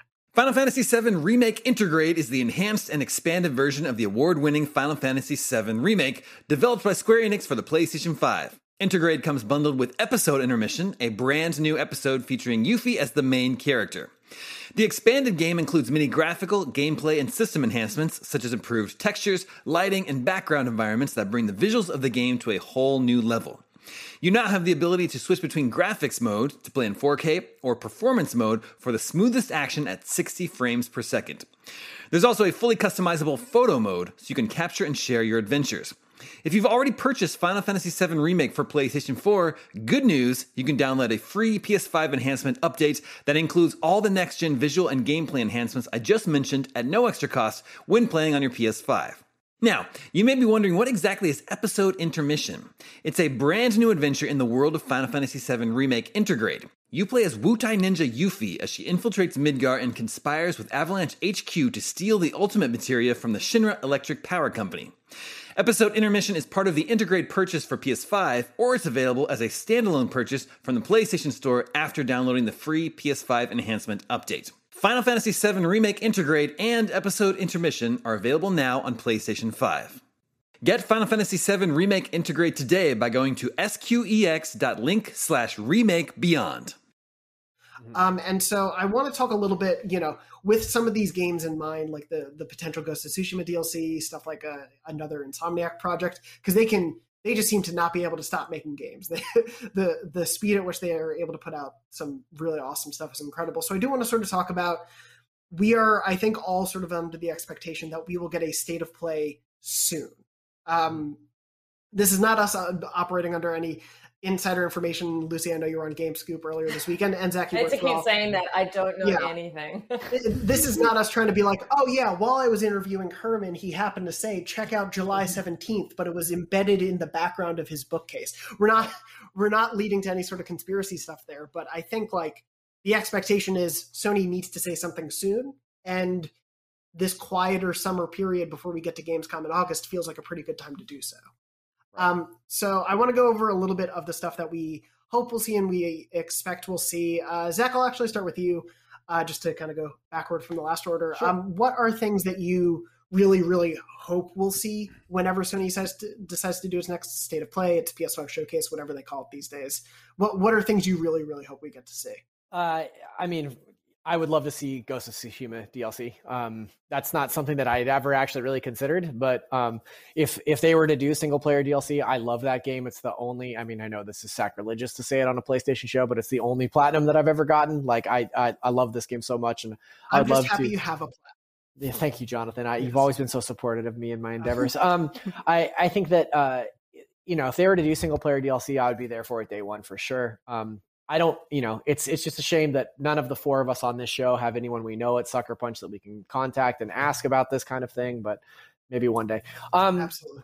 But in terms of like what kind of new announcements I would like to see, I was thinking about this last night, and I think that a lot of the, outside of the Sony first party stuff, you know, Horizon, God of War, Last of Us, you know, stuff like that, um, I I think that a lot of the stuff that I came to PlayStation for as a kid, a lot of the franchises that I so closely associated with PlayStation, like Resident Evil or Final Fantasy or, you know, something along those lines, have gone multi-platform, right? Those publishers have taken their games to to Microsoft and and Sony. And um, so when I'm thinking about like what kind of Sony announcement would I want to see, um, I would love to see a spiritual successor to something that like Sony Japan Studios had done previously, like something like a spiritual successor to what the the team behind Ico and Shadow of the Colossus had done, right? Like, I would love to see something in that vein that is more of a, I don't know, an art school approach to to these big triple A video games that I feel like we've been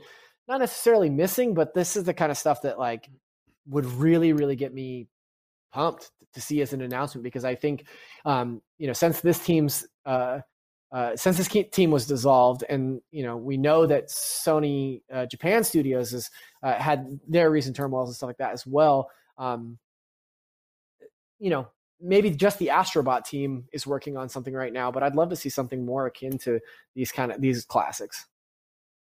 Yeah, there's definitely a lineage there that I like. I obviously we've talked about it a lot. I love the Astro Bot games. I think they're phenomenal, and they're they're huge love letters to history. But you're right, they they're obviously not this, like, as you said, I think you really hit it, like this art school approach um, that uh, we see from some stuff like that, or even for me, like personally, the uh, Team Siren uh, Gravity Rush games were awesome, and and in a sort of style of thing we just don't get to see that much. Mm-hmm. Um, and I'd I'd really love to see stuff in that vein. You're totally right. That's exclusive and plays into PlayStation Legacy, even if it's not maybe from a first party at this point anymore. Yeah. Um, Lucy, what about you? What what are you hoping to see? What do you what do you really want to show up at a potential? I mean, I think that we will see. You know, we'll see Death Stranding uh, director's cut for sure. Like, realistically. Um, but what I what I would like, honestly, is a, a sort of more fully rounded uh, state of play, more akin to Microsoft's uh, E three showcase, uh, where it's just basically like, this is a bunch of the cool stuff that we're working on. Um, you know, with a with a with a great sort of a sense of hype behind it, with the with the one last big game at the end. I kind of like I'm at the point now with Sony where I, I really appreciate the very sort of focused state of plays that, you know, do deep dives on a single game. But I, you know, we know about Horizon. We know that God of War is coming. We know that there there will be a dedicated God of War state of play. What I would like is just something that's a little bit more broad, uh, that is like, here's a bunch of stuff that you don't know about that we've got in the works. We're not going to necessarily, I mean, look at the, you know, Outer Wilds two, uh, wait, have I, have I used the right name? Yeah, no, you got it wrong. It's Outer Worlds. Outer, Outer Worlds two uh, trailer. You know, there doesn't necessarily need to be a massive deep dive on, on any of these properties. We just kind of want to know that they're in the works. And we know that PlayStation has a bunch of like games, uh, you know, twenty-five games, uh, half of which are new I P that was announced in May. Uh, there's a lot in the bank. I would like to know about it. Can be teasers. I just want to be excited. You know, I feel like Microsoft and Nintendo got to like eat quite well last week. Mm-hmm. And I would really like, uh, as a Sony fan, to, you know, have something similar.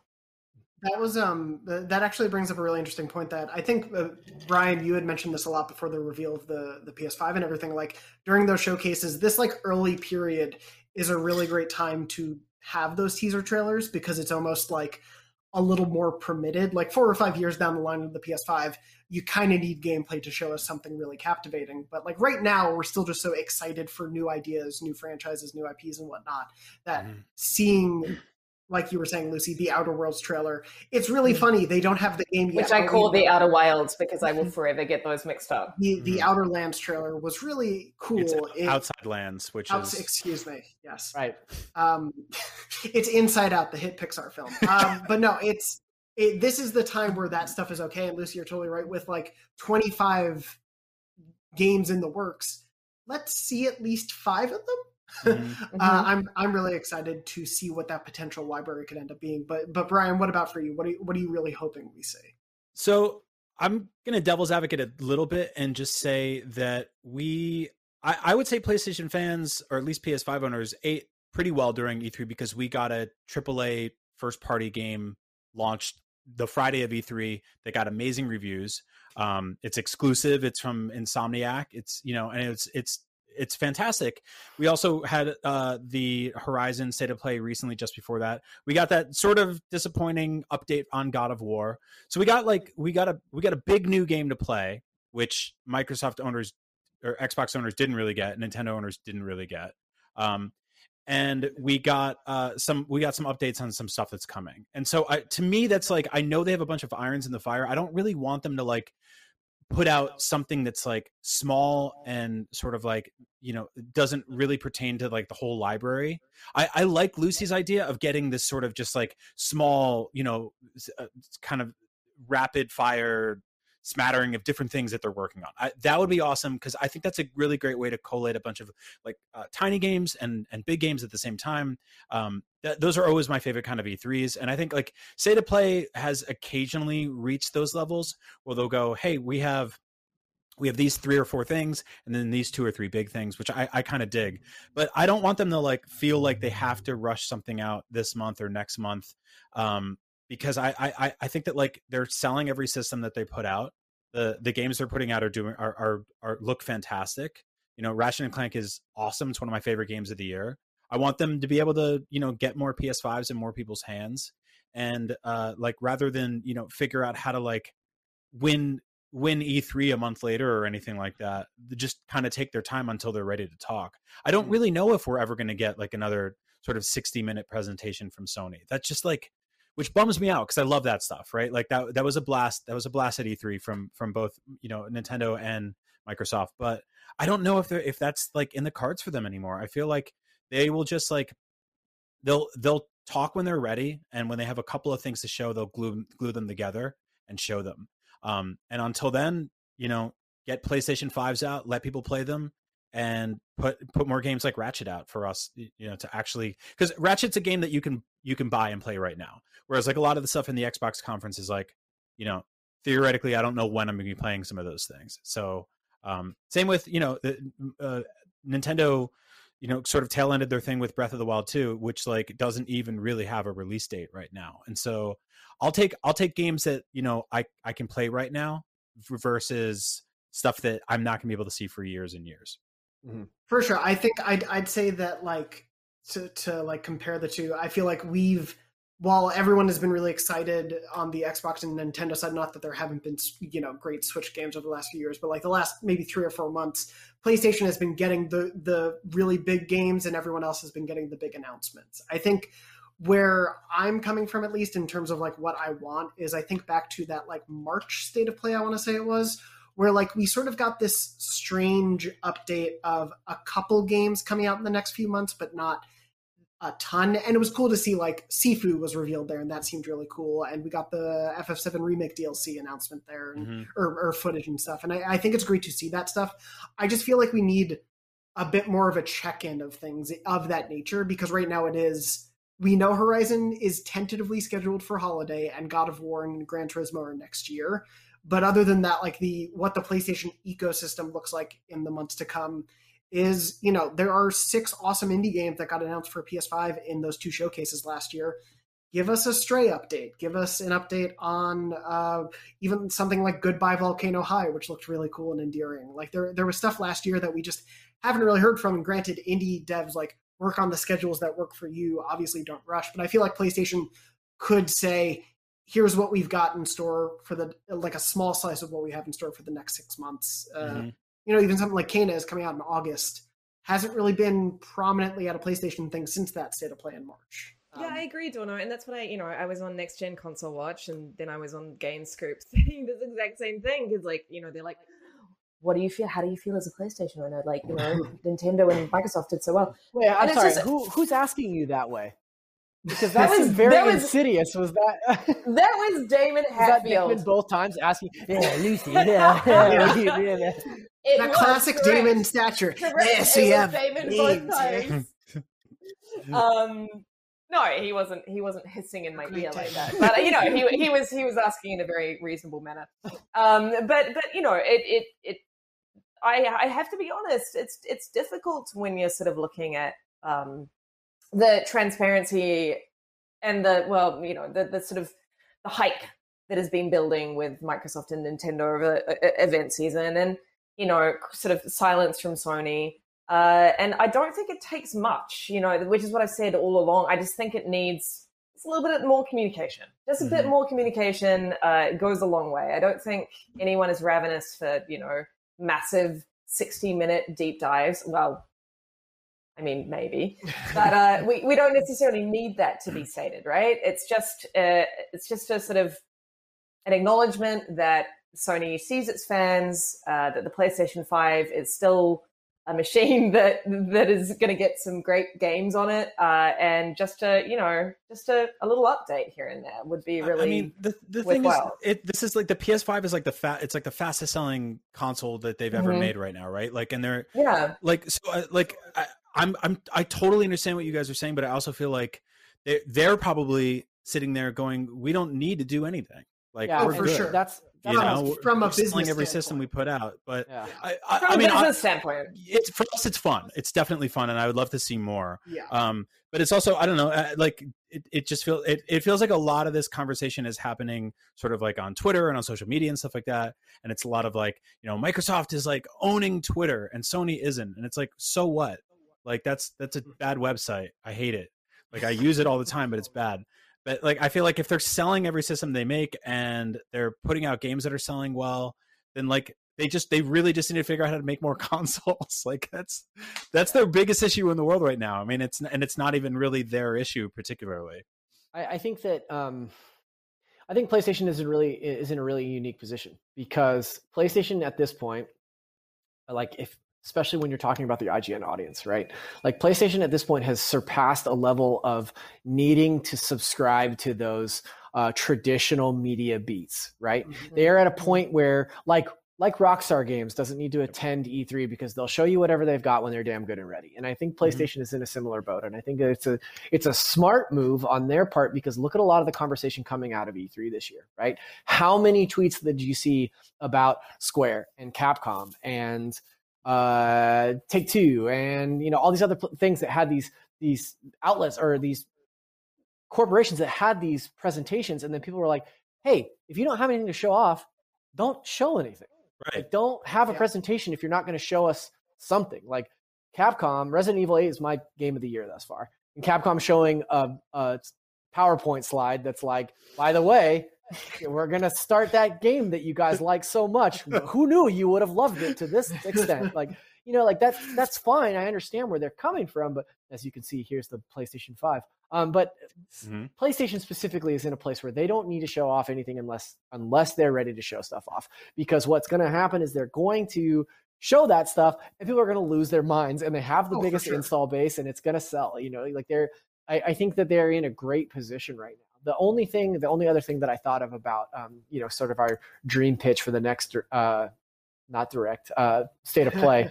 um, I I think that the only way that Sony could bolster the conversation and really, really help combat what the conversation is about them versus Microsoft at this point is to finally reveal whatever they're going to do to be competitive against Game Pass. Like whatever they've got in the works that will challenge Game Pass, uh, that reveal will help, like you're saying, Brian, like turn that tide on Twitter where people are saying like, oh, Twitter's talking about only Microsoft. Well, all they have to do is turn flip that switch and show us what they're working on there. And it would be a, a sea change, I think. Mm-hmm. That, because they have talked a little bit about what their competitor is, but I do, like just mm-hmm. to sort of throw it back at you, I guess, because I've thought about that a lot too, of like, I feel like generally the conversation is often, look what Microsoft is doing for players, for putting mm-hmm. games on Game Pass, for getting people access to these games, regardless of the box they own and things like that. But along the, the same lines of like PlayStation doesn't have to say something until they feel like it because of how well they're selling. I think they'll have a Game Pass equivalent at some point, but are they also in a rush to show that off? Because they mm-hmm. like other than the mindshare sort of thing on social media, they are still like, they are still selling games like crazy, you know, like mm-hmm. Ratchet probably sold very well. Returnal sold well. Um, these are things that they don't need to put on Game Pass, whereas like at least at the start of things, like obviously like I, I think the the tide has shifted, no pun intended, but like people are really really excited about Sea of Thieves, but Sea of Thieves was really helped by being on Game Pass and letting millions of people get mm-hmm. to play it instantly. Right. Um, I think like pretty famously, you know, we didn't give Crackdown three a great score, but so many people played Crackdown three. A lot of places didn't give it a great score, but, but Crackdown three, a lot of people were like, well, I just pick it up on Game Pass and it's fine. I didn't pay sixty dollars for it. It's just mm-hmm. part of my subscription. But PlayStation shows people Ratchet and Clank, and people are going to go buy Ratchet and Clank right now. Right. Um, and so I, I just don't know when we're going to see that equivalent. Like, I, right. I genuinely don't know if that is a, a near-term thing or if that's like a two or three years down the line, if and when we start to see sales level out, you know?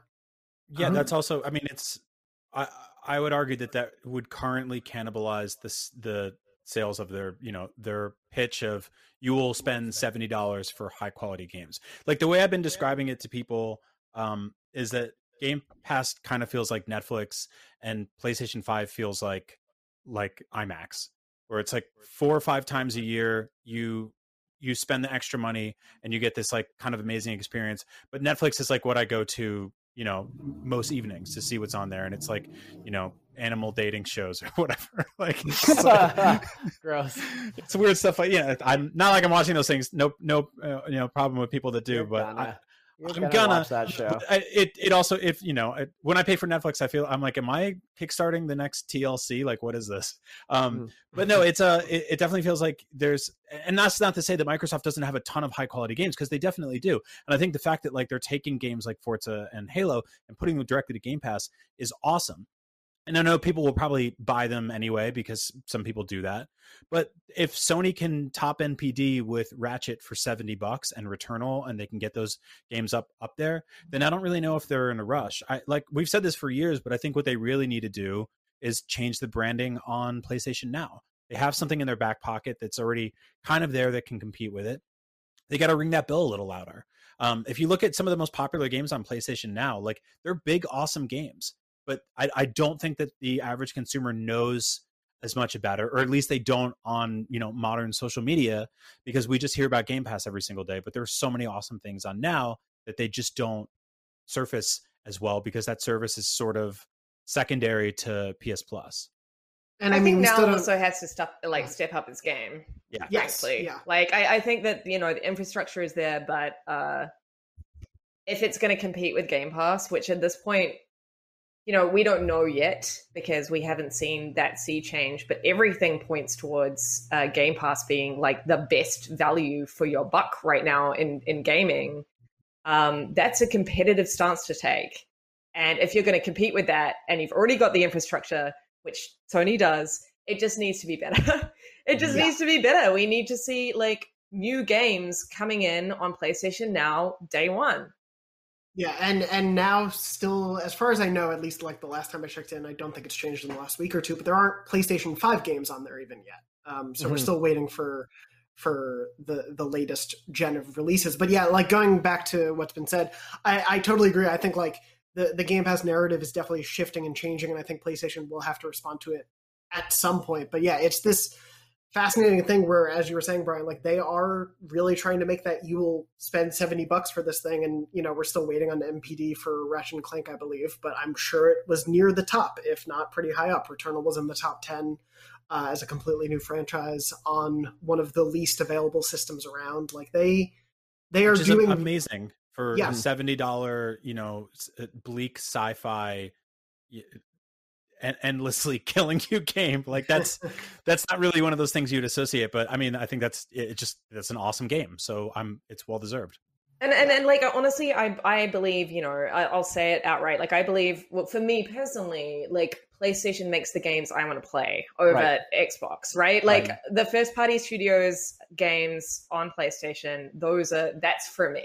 Right. Yeah. And like Xbox has, especially now with the Bethesda acquisition, has a lot more, but like right. still when I think about it, I want to play first-party studios games. What um, what PlayStation needs to do, and this is not this is not me like saying, oh, Xbox is, is just killing it and crushing it, but I think Xbox is playing a different game and, and making some really mm-hmm. smart moves that Sony needs to like address in order to keep up.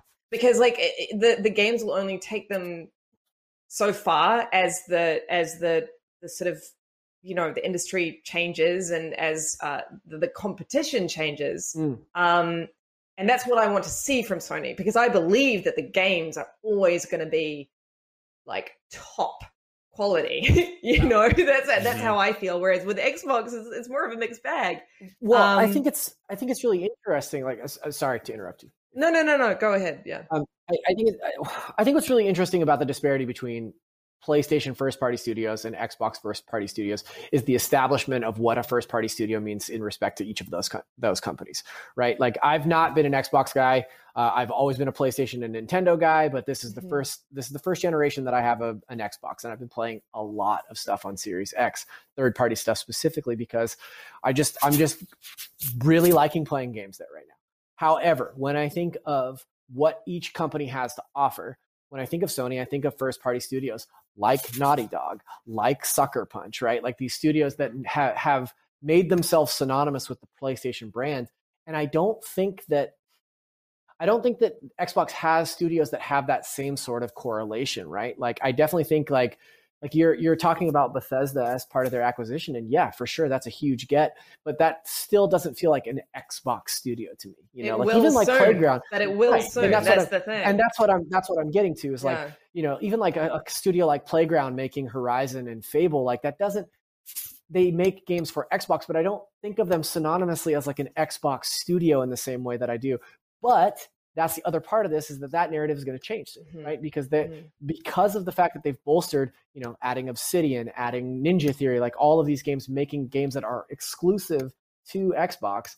I think we will see that that that kind of sentiment, that kind of conversation change. I think part of that too is something that you were just saying there that really came to mind for me is like, as someone who has owned since the original Xbox and like three sixty was, I owned a three sixty for years before I had a P S three that generation. Like mm-hmm. I associate a, a few, like a few franchises with Xboxes, Xbox's output, but not Halo necessarily and Gears, right? Halo and right. Gears, but th- those also changed hands. It's like, right. you know, Bungie, and then it went to three forty-three for Halo, and mm-hmm. three forty-three now has the had Coalition like, for Gears, exactly. Yeah. And and three forty-three uh, has had ups and downs with Halo, where some of the mm-hmm. multiplayer worked really well. People didn't love Halo five's campaign. Um, like Fable was obviously Lionhead's thing, and people love Playground, but Playground hasn't made a Fable yet, and so mm-hmm. like.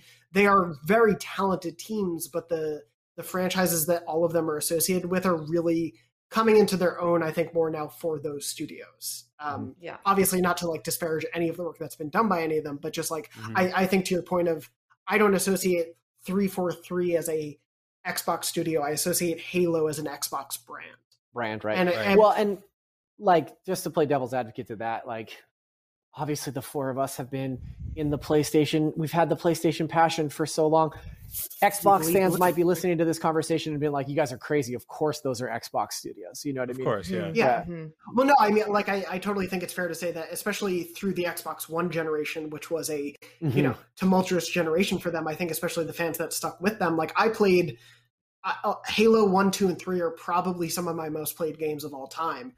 And, mm-hmm. But, you know, I kind of jumped ship when it came to Halo four and Halo five, and I just, I, I went away from them. But there very possibly are people who have this very fond affection for three forty-three as a brand. You're totally right. That just may be there, and it's just not something we're as cognitively, like, close to.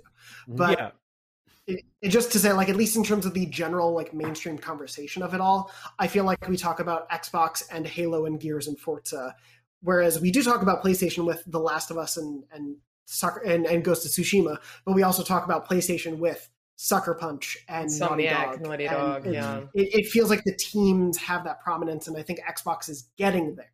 And mm-hmm. once they do, we're going to have a lot of interesting, you know, back and forth discussions on that stuff. Yeah, I mean, if you if you look at these two companies racing, I don't know. I mean, I don't know if Nintendo's like in the race. They're they've had the best-selling console for thirty months in a row. Yeah, so, like yeah, they're, they're they're we're all over here being like, what should these guys do? And Nintendo's just like, wahoo! Like, so it's, that's the funniest You'll thing about that. You'll buy Mario Kart eight Deluxe again. Yeah, but if it's you know if you think about it, like two people racing, which is a very like a, a children's idiot metaphor, but w- PlayStation has been miles ahead for a very long time now. Uh, you know, Microsoft wasn't even reporting sales numbers for their consoles for all of last generation because things were so tepid for a long time. Mm. Um, and they had some great decisions. They had some great games and some, some powerful hardware, but they, they did not report sales, like, period. And that's very different than what they were doing the generation before and the generation before that. Uh, and so I, it's sort of like Microsoft is making all of these moves right now to catch up because they have to. And I'm mm-hmm. not sure how much of the race Sony needs to spend looking backwards or looking mm-hmm. to the right instead of just like running forward and seeing what's working. Like, obviously there's a detriment to only focusing on what you're doing and assuming it'll keep working forever, right? That's sort of the definition of insanity. But also, like, I don't know if we should be giving Sony like so much shit that they need to be doing all the things that Microsoft is doing, because Microsoft is only doing those things to get to a fraction of the level that Sony's already been at for a long time. And I'm Good just, point. I'm not just talking about quality of games and output and stuff like that. I'm talking like specifically just about numbers. Like, at the end of the day, if you were selling a bunch of things and your third party games are selling better on PlayStation and, you know, uh, first party games are hitting higher Metacritics by and large. Um, and I, I tweeted recently about how much I, I've been playing my Series X more than my P S five. I love it. And I got a bunch of, you know, shit from PlayStation fans. And like, that's, you know, part of it is every three days, somebody will call one of us a fanboy for the opposite reason than they did three days before that. That's fine. Who cares? We're all, you know, I, I, di- distance learning will end soon. Kids will go back to school. They won't be on their computers as much. Got it. I think but, just to just quickly to make it clear, because this is something that comes up obviously in the comments every week, and we, we always have to talk about. We all own all of the systems. I think it's fair to say, and obviously feel free to tell me if you all disagree, I want both companies to be doing well because it only forces both companies to then play a yep. better game and to try harder and to compete. Like, at the end of the mm-hmm. day, I want reasons to go to my Xbox, and I'm glad that they are on the way. Like, I, as someone who really played my three sixty a ton, never touched my Xbox One, even though I had one, I'm so happy that Forza Horizon five looks amazing. Halo Infinite looks really rad. Like, Psychonauts two is out in a few months, and even though it's multi-platform, like mm-hmm. coming from Double Fine and all this stuff, I'm so happy that they have all this stuff on the way, because I do think it is going to push PlayStation. But I, I do agree with you, Brian. Like, PlayStation right now, I totally think is in the mindset of, we don't need to one-to-one compete with them while we're still ahead. Mm-hmm. But uh, okay, I'm just going to say one more thing. Yes. And I hate myself for doing this because I do it like in personal relationships and I'm like, I just have one more thing to say. And it's like, no, just leave it alone. Um, but no, this has been a great conversation. I love this conversation. What's happening to you guys? Yeah. I, I mean, um, I, I, I agree to a point. I think that, you know, there has to be an understanding that what Xbox is doing is extraordinarily consumer friendly, extraordinarily mm. consumer yes. forward, right? And I think that there is something to be said. There's something really powerful about that. You know, I think that we're going to get to a point where uh, things are coming out on Gay Pass. Uh, Gay Pass. That's, that's what I have. Um, Game Pass day one, and you know, you're, like PlayStation is asking sort of seventy bucks a game, right? And it's just like mm. you, you, there's gonna get to a point where that's gonna reach critical mass, I believe. Um, mm. And I think that PlayStation does need to be more competitive, and I want them to be more competitive because I love mm. PlayStation, right? And and so I don't think I think sitting on your laurels only gets you so far. Um, mm. And as much as I believe in the quality of PlayStation, like first party games, I can't, I, I, I am astounded at how far they've come in the last like five, six, seven years. Um, I think that there does need to be a degree of competition. There does yeah. need to be a degree of like, okay, I see what the competition is doing. That is a smart move. We need to start thinking about what we're going to do to offer that to our fan base. Mm-hmm. You you mentioned earlier, you know, they talked about the number of new games they have, the number of, you know, uh, new games they have in their on their slate, and how many of those are are new I P. And that yeah. is going to be the thing that that I think takes them to the upper echelon, right? Yeah. Like those yeah. those new I P, the the the ability for PlayStation to crank out so many franchises from their first party studios, new yeah. and established, I think is is yeah. that's going to be huge for them. So, and yeah, and no, just to go, sorry, Brian, you go ahead. I was just gonna say really quick, I think one of the most important things you said, Lucy, was the, the sort of like the consumer friendly aspect of it. I, I do think that like that, the, the, those are very sort of diametrically opposed philosophies, is to sell a seventy dollars game versus selling, you know, a fifteen dollars or twelve dollars or whatever, eight dollars, ten dollars, one dollar, if you get that deal a month, of sort of like hundreds of different games. Um, I think that the thing I do want them to rip off from Microsoft was that like kind of announcement that they put out a few days before E three, which was, hey, like we're moving towards a future where we are not just uh, sort of codependent on the traditional model of a box mm-hmm. to play video games. We want to put um, our streaming services, we want to put our games onto smart T Vs, phones, computers, and stuff like that. I think that'd be awesome because like, that's the kind of thing where it's like, I'll buy a PlayStation six, but if I can also access all of those games via a cloud on a laptop on a work trip, or, uh, you know, on a smart T V in a different room, like, or I can tell my friends about games, but I don't have to tell them you have to, you know, spend six months on StockX fighting scalpers for this six hundred dollars, five hundred dollars console. Like you can right. just buy the games. I think that's like a big, that's a big barrier for entry that I think that we can, we can chop down a little bit. And that's what I'd love to see, because that means that is ultimately to me, removing the walls between uh, the consumers and the amazing stories being told by game developers right now.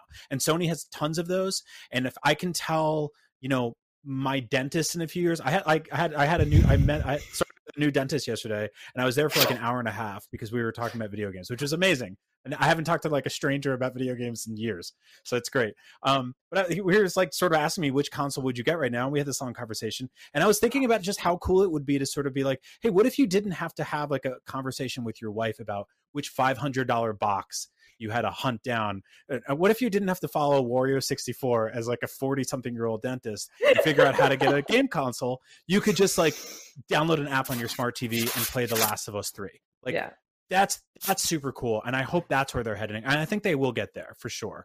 Can I ask you this conversation that you had with your dentist? Um, was it while he was working on your teeth? Did he just have his hands and appliances in your mouth and you're just, I don't know. A lot of pauses and a lot of thumbs up and thumbs down. You know? But in the meantime, you were having like this existential thing, like yeah. thought process. It was, it was wonderful. It was super, super awesome. Yeah. You're saying the game is called Toast of Tsushima? uh-huh. Yeah. Um, uh, just quickly to sort of wrap up, because I totally agree with you. I think like the... we talk about accessibility a lot on the show. We just had uh, Steve Saylor on for a Ratchet and Clank discussion talking about, you know, accessibility within that game, but just purely accessibility to games, right, and being able to play a game as where you find it to be available is, I think, going to be a huge sea change thing that yeah. will affect a lot of the choices people make. Um, but just to go back a little bit to something you had said, Zach, and then we'll sort of wrap up this part of the show, but uh, something you had said that I, I do think is worth talking about whenever PlayStation has a sort of showcase, you were mentioning, you know, like Square show and Capcom show that people felt like, and we, we said on the show, didn't really need to happen. There were really big absences from those shows. And it does feel like PlayStation kind of had the right of first refusal for things like Final Fantasy sixteen, which wasn't mm. there, for uh, First Spoken, which wasn't at E three, for mm. Pragmata, which is the like one of the few officially announced Capcom games right. we know is on the way. PlayStation has this mindshare with third parties as well, where they are going to try to, you know, get console exclusives. We saw that with now a Microsoft-owned studio with Death with Studios with Deathloop mm. and Ghostwire Tokyo. Hey, Brian. Um, and so, you know, we, we saw these games available on uh, a couple. Brian, the the formerly uh, PlayStation exclusively produced uh, Bethesda game. But no, we, we saw all these games uh, that PlayStation is clearly trying to double down on the idea of like, you come to PlayStation for exclusive experiences. I do all that's, I think, part of the impetus for me of like why I think we'll see a showcase from them soon is like, those were really, really big games. Just no one said a word about it. Right, right, uh, right. That's a fair point. But yeah, yeah, obviously we are we are in one of these holding patterns, and it's the thing we talked about a lot last year of like PlayStation silence can be deafening, but it's a silence that they are choosing because they know when they speak up, everyone's going to listen. I think, Brian, you were saying like they they can shut up for months and then get, you know, quadruple the audience that any show during E three did. I also think that we're we're kind of considering twenty twenty-one to be a slower PlayStation year, but if we get to the end of the year and we've got Returnal and Ratchet and Clank and Horizon Zero Dawn and a bevy of like awesome indies and third-party games, that's a pretty solid lineup still. And like, what is twenty twenty-two and twenty twenty-three going to look like for this box? Because I I'd be willing to put money on it that it's their bangers. Like, mm-hmm. yeah, um, I think and, Horizon's going to be delayed. I'm just saying uh, that. Yeah, I don't know. I feel I feel like it's. I feel pretty confident that it won't. But well, well we talked about taking bets on games. Well, so again, we'll, we'll yeah, have to, we'll have to figure it out. Yeah. yeah, Lucy's not a betting woman. So. But, I'm not a betting woman, but, but she I'm is willing bet to me, yeah. be flexible. Right. When it comes Did you guys to start that. like a ga- like a gambling ring over like the post yeah. E three? Day? Great. Okay. Cool. Yeah. Sure. Yeah. Why not? Yeah. One hundred percent. The stakes are low. I mean, mo- most of us ran through. On. We went through a bunch of different vices during COVID, so I mean, yeah. might as well throw yeah, gambling in there too. I only go for a Trading Places style dollar. That's the only way mm-hmm. I, I tend to bet. Um, I saw that movie when I was way too young, and it stuck with me forever since. Called um, out the Court of Blood technique. Oh, yeah. Uh, whenever we get PlayStation news, we'll, of course, be covering it here on Podcast Beyond. But in addition to the news we hope we'll see, we've had games that we have actually seen and been playing and are playing a lot of stuff. And uh, there's a, a lot of releases, both recent and maybe a little bit older, that I, I know we all want to uh, talk about. So, Zach, I'll start with you mm-hmm. uh, as, our, as our guest of honor this week.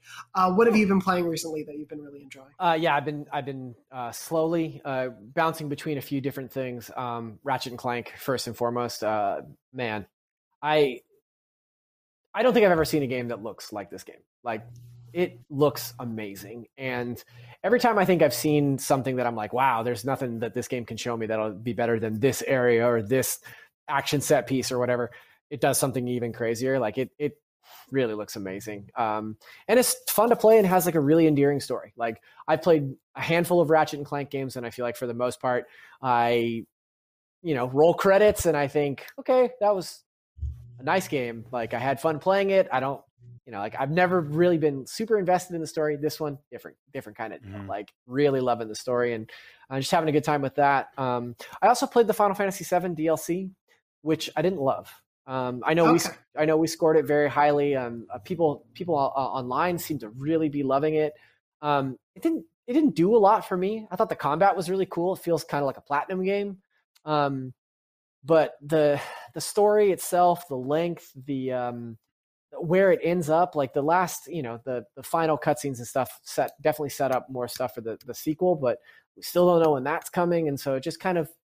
I, You know, I thought it was like uh, I thought it was fine. You know, I didn't I, love it. I beat it over the weekend, and as as someone who hasn't played any Final Fantasy like the the original, mm-hmm. um, I I I kind of agree with you. I had really fun mm-hmm. a fun time with individual aspects of it, mm-hmm. but as a whole package, it is very disjointed. Yeah, um, like Fort I Condor. loved oh, Fort Condor yeah. whips ass though. like, Fort Condor yeah. is incredible. I said this last week, but like yeah. put that on mobile or make it a downloadable game. I will happily spend. Yeah. Too much in microtransactions. On Absolutely, that. yeah. Uh, Fort Condor is awesome.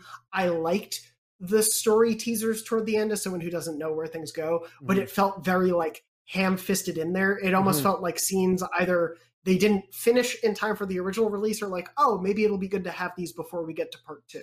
Right. Um, it didn't really need to be there for this D L C. Mm-hmm. Um, but yeah, like you said, like Yuffie's combat is really cool. It, it is very... much more action heavy and, and a little bit on that platinum side. Totally right. But yeah, it is, it's an odd package of an episode.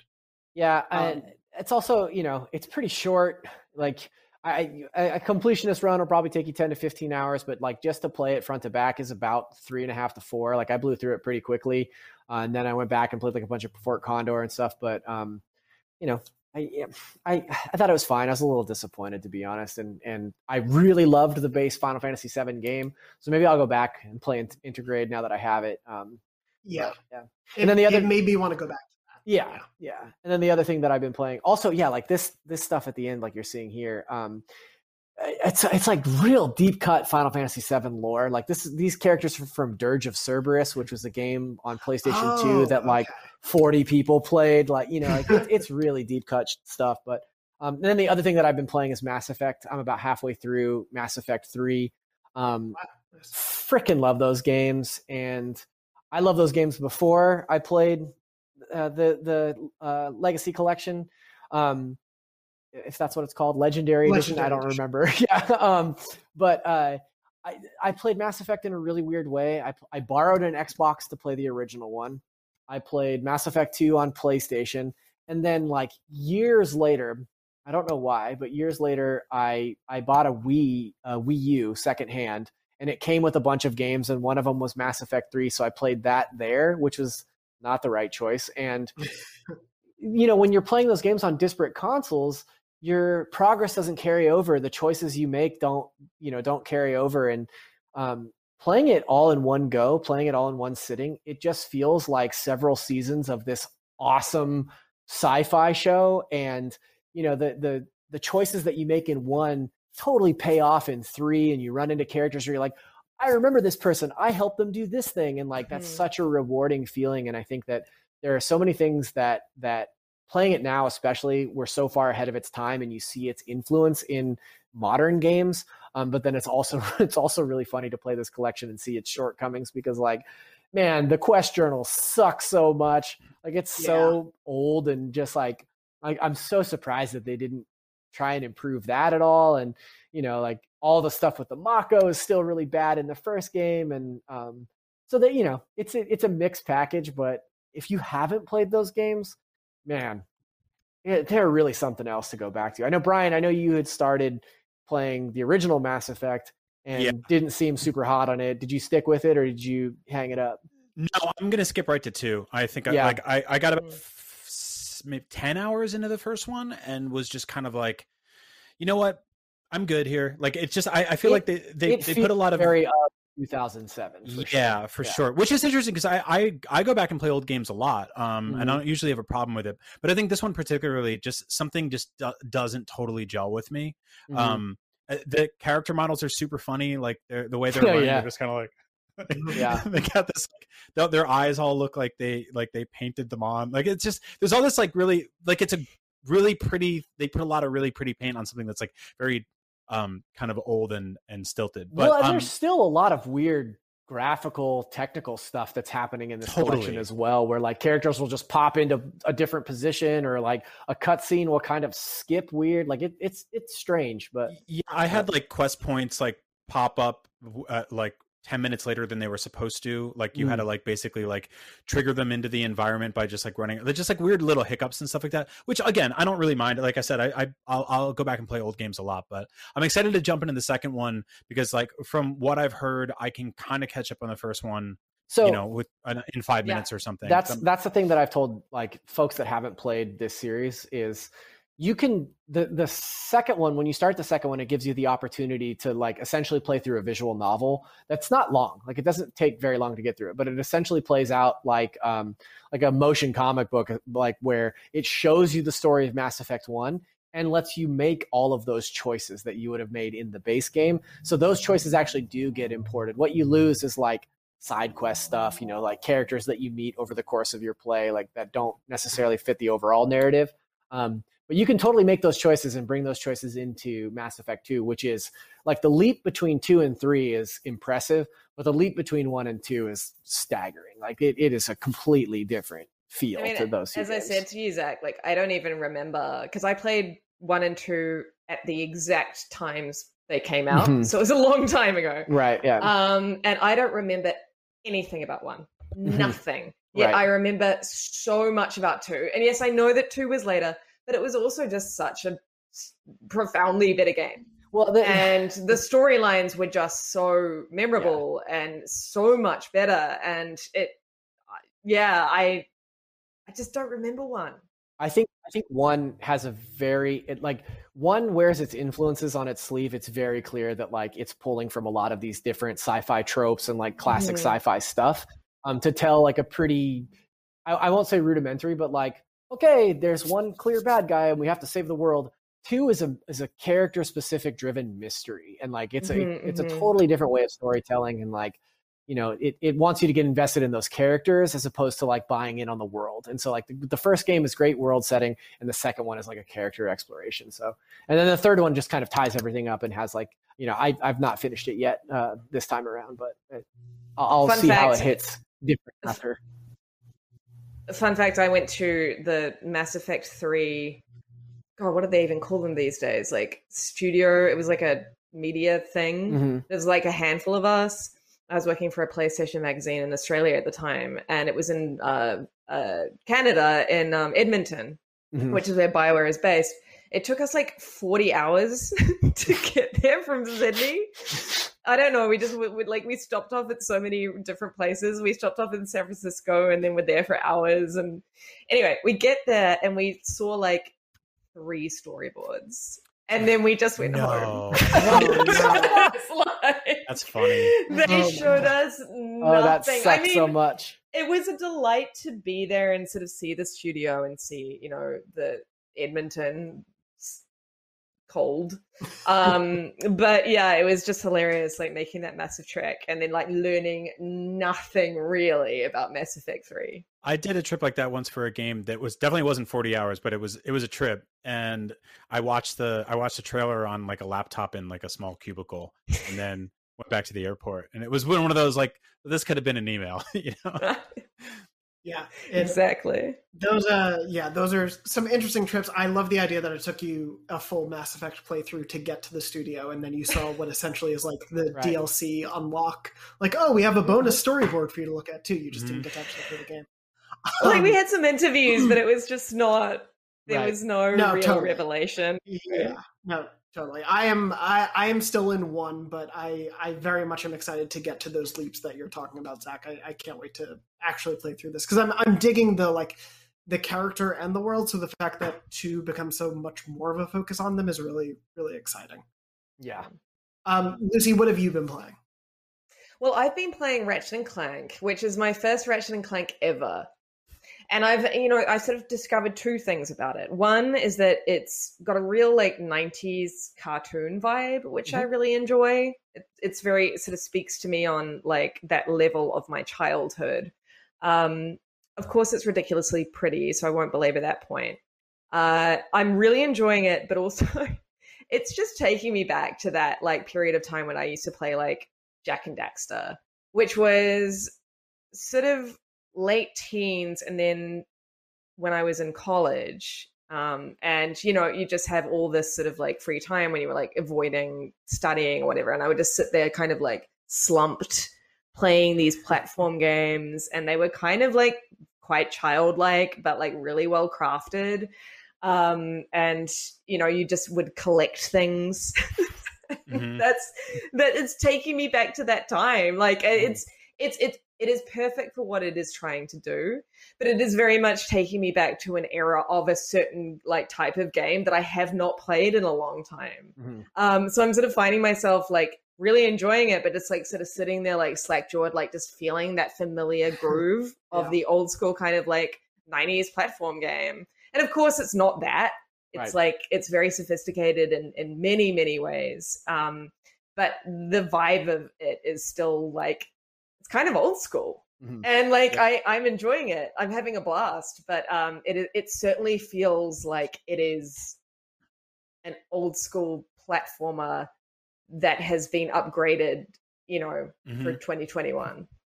Yeah, I, I love this game so much. I'm I'm I'm so glad we're all playing it or have played it, because it's like I, I think it's just so special. It does so many just incredibly smart things that I think are kind of understated. Like, for example, it is consistently dumping all these new weapons on you that are mm-hmm. uh, relatively light in ammo.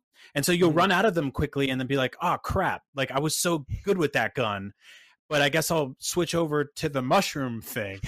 And you're like, what the hell is this? And you shoot a couple of those and they run out and you're like, all right, I'll jump over to something else. And you're constantly incrementally uh, upgrading all of those things and leveling them up as you use them more. So not only are you rewarded for um, using them sort of in, you know, synchronicity and flipping around between all of them, which gets you outside of your comfort zone, gets you playing different weapons, but also you can bring them to that, you know, sassy woman who is always just like, hey, I'll up- upgrade your guns too. You can put your little blue rocks all in the holes and they'll be strong and big and good.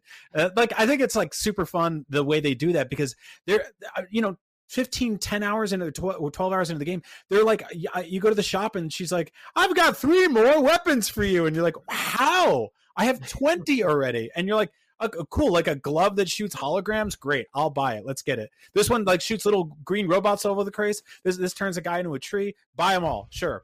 And so I think that's like really smart. Um, I do think that it's like as a sort of like a hardcore sort of old school platforming guy, the platforming is amazing. I think that the level design gets a little bit, it falls apart a little bit when you start to dig around in the margins a little bit. It feels a little bit like when you're at Disney World and everything is so bespoke and beautiful, but then you look to a corner where you shouldn't look, and there's like um in the rock wall there's like an employee restroom door, you know. Like there's a lot of like deep pockets of this game that make you feel like you should be exploring them, um and then once you get over there it's kind of like an invisible wall will pop up or so, a barrier or something like that. And that's sort of antithetical to the way that I play something like Super Mario, three D Super Mario games, where you're sort of invited to poke around in every single corner because there's right. probably going to be stuff hidden everywhere. So that's a, one of the only downsides, but I think that's it's at the same side. It's like, it's, it's kind of a plus that this game is so good that it has me digging around in all those corners. Like Lucy, you were tweeting about how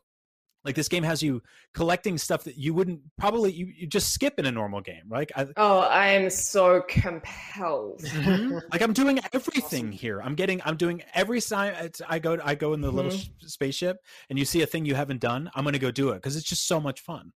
Right. How can you ignore something that's like optional? Find the missing chef. Yeah. How can you be like, I'm not going to do that.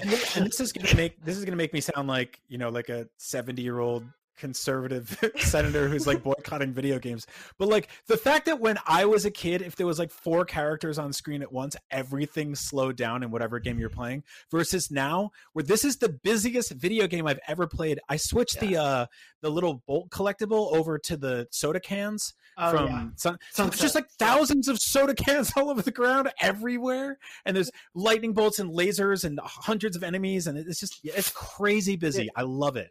There's so much stuff going on that at the mm-hmm. at, at the first couple of hours that I played it, I had a hard time like keeping track of everything. Yeah. To be completely honest, like like especially in those first few areas where there's like cars flying everywhere and characters walking on the street, and then you're shooting stuff that's exploding into all these particles, and there's all these particle effects elsewhere.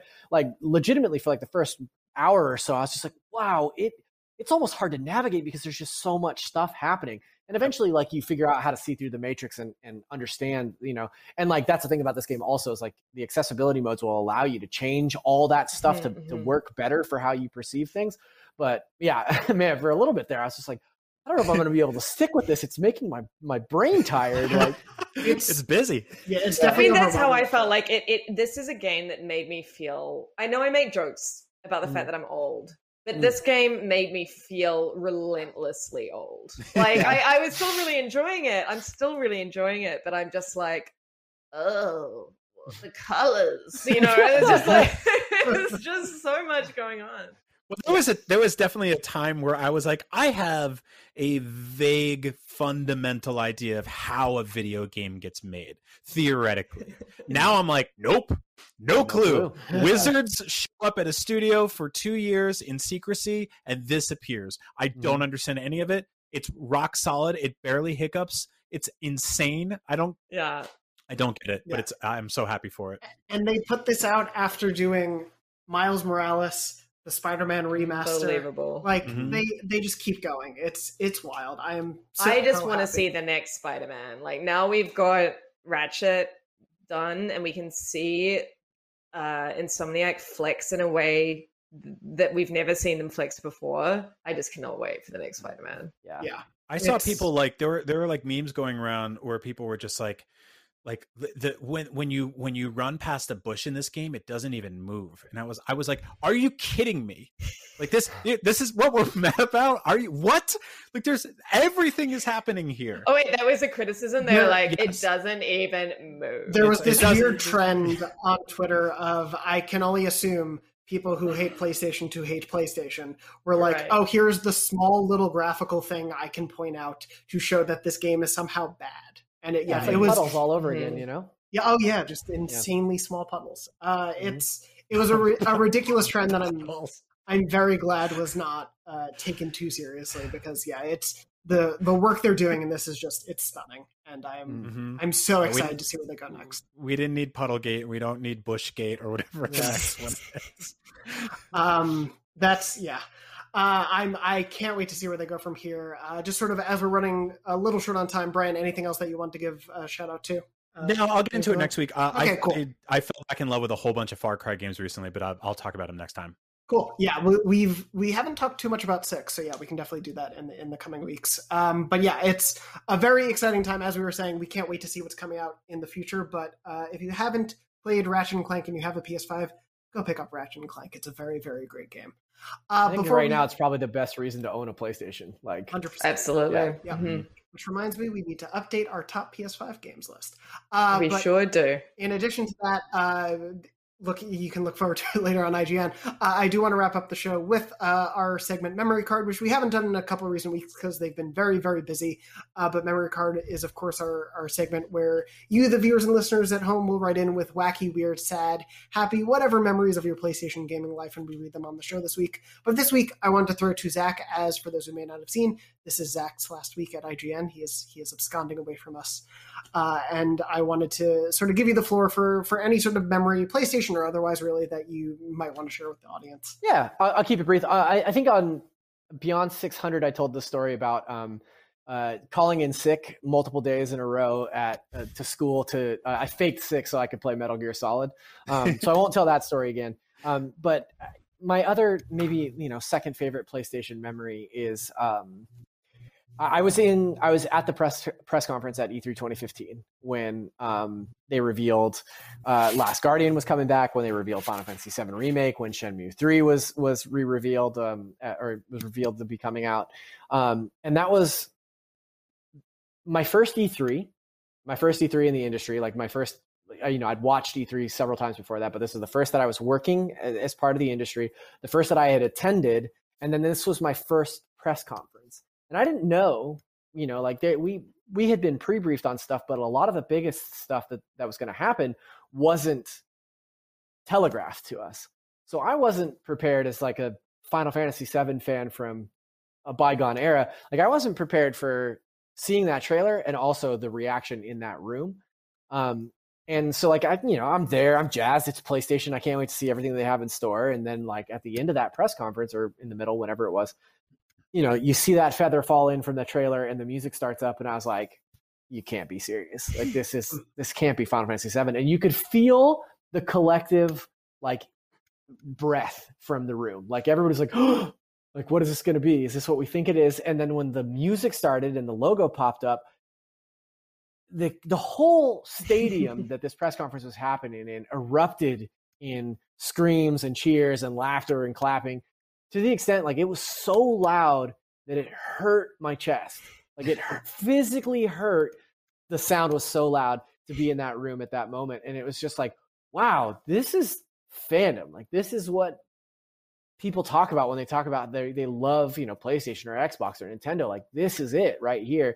Um, it also could be what they were talking about, you know, with Final Fantasy. But to me, that was just like a huge thing to be a part of. Like, that press conference is, it's on our list of top ten, you know, E three press conferences ever. And I was there when it happened, and that's awesome to me. Like, that's a, a memory that I'll have forever, you know, just because um, this, this confluence of multiple things, you know, my first yeah. E three and et, et cetera. But, um, but then my other, my other fl- favorite PlayStation memory is um, just getting to do this show with y'all over the course of the last five years, uh, you know, beyond was something that I listened to before I G N.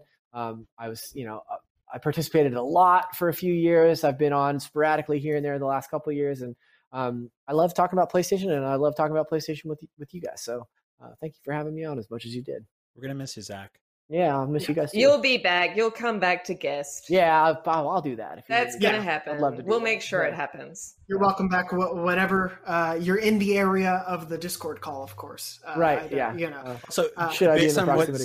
Based on what Zach said before about being at that press conference, I want to backtrack everything I said earlier about Sony not having or needing to do any of those things. I guess they should. that's, that's good. Yeah. That's good. That's they were good. very good at it. They right. were always really good very at good at it. They were yeah. really, really good at it. And, and Zach, I'm, I'm, I appreciate you sharing that with us. And, and I'm happy for you that you were able to have that, such a confluence of things. I totally get what you're saying. Like, even yeah. more so than just that reveal, the extra layered personal aspects of it can just make a moment like that so impactful. And that, that's totally, awesome yeah. that you're able to have that. Um, and yeah, I, I think with that, thank you, Zach, you know, for joining us for this week and, and for joining us in the past as well. We'll miss Thanks you, for having me. But you are welcome back, of course. Uh, for, for people who want to uh, find you elsewhere, they can find you on Twitter at Zacharias D. Mm-hmm. Uh, you can That's also right. find uh, all of us on Twitter. I'm at J M Dornbush. Brian is at Agent Bizzle, and Lucy is at Luce O'Brien. Uh, thank you to all of you for joining me for this week, uh, and thank you to Red and Jeremy, our producers, helping to make the show happen. And thank you to everyone out there listening and watching. We hope you're safe, and we hope you're well. And as always, beyond, beyond, beyond. Please follow us on Facebook and subscribe via iTunes.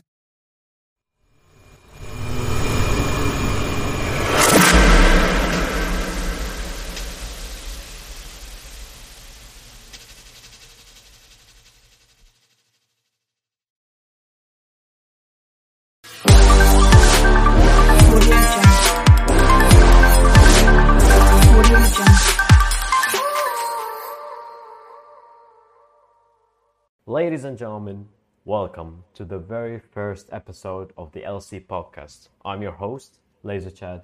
With me joined my lovely co-host, Gigi Profit. Profit, how are you doing? I'm I'm pretty well. I'm not gonna lie, kind of hungry, but you know. Oh yeah, you need to get the some pizza before we started. Yeah, I, I might I might get it. Well, not when before we started. I'm probably getting it after we end. Mm. Enjoying some nice old pizza from New York Pizza. Hey, New York Pizza. Wait, you live? So, um, before we start, this is going to be the first episode, so there's no gonna be, there's not gonna be any uh, particular subjects that we're gonna talk about. Of course, we're gonna talk about the future of the uh, this podcast. So let's introduce ourselves. My name is Laser Chad. I'm sixteen years old. You don't need to say your age, Mister Uh, Prophet, because privacy and shit, you know. But yeah, um, oh, I mean, I can. I, I don't. It's literally in my Twitch bio. I'm not hiding it. I'm just old. uh, it's, also, it's super yeah. awkward. It's like you don't have to say it. It's like, bro, you make it sound like I'm like super young. It's like, no, I'm I'm I'm twenty. I'm I'm an old piece of shit. Hey, it's uh, it's alright. Life life is, is painful, but it's we okay. go through it. You know, if you think twenty is old, you you don't need to know the the age of my old fucking the person that I used to work with. Without any names, any who's Um, so my name is LaserChat. I am sixteen years old, and I create content on YouTube, Twitch, Instagram, Twitter. What else? Is there anything else? Um, T V shows? I don't know. Hopefully, one day. One day, you know. A man can dream. Uh, yeah, we're coming at you from Middle East and Amsterdam. So, uh, international audience, this is going I'm to not, be. I'm not actually in Amsterdam. Also, Amsterdam's not a country. Well, it is. No, it's not. It's it's it's a city.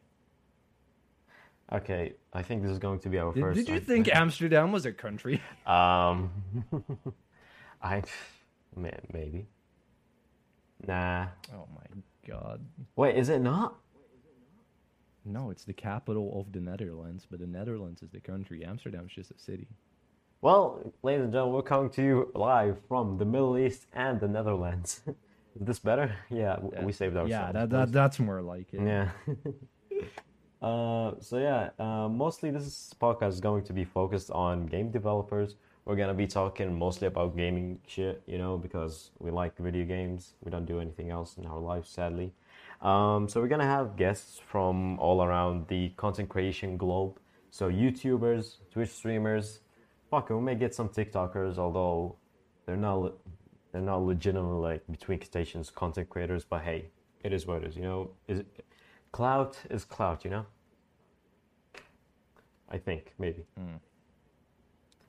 Yeah, for sure, for sure. So, uh, yeah, so this podcast was supposed to be out, like, what, a couple months ago? Three months ago? Four months ago? Oh, yeah, this but, we've been planning this for a long time. Yeah, this, this was being planned for a really long while.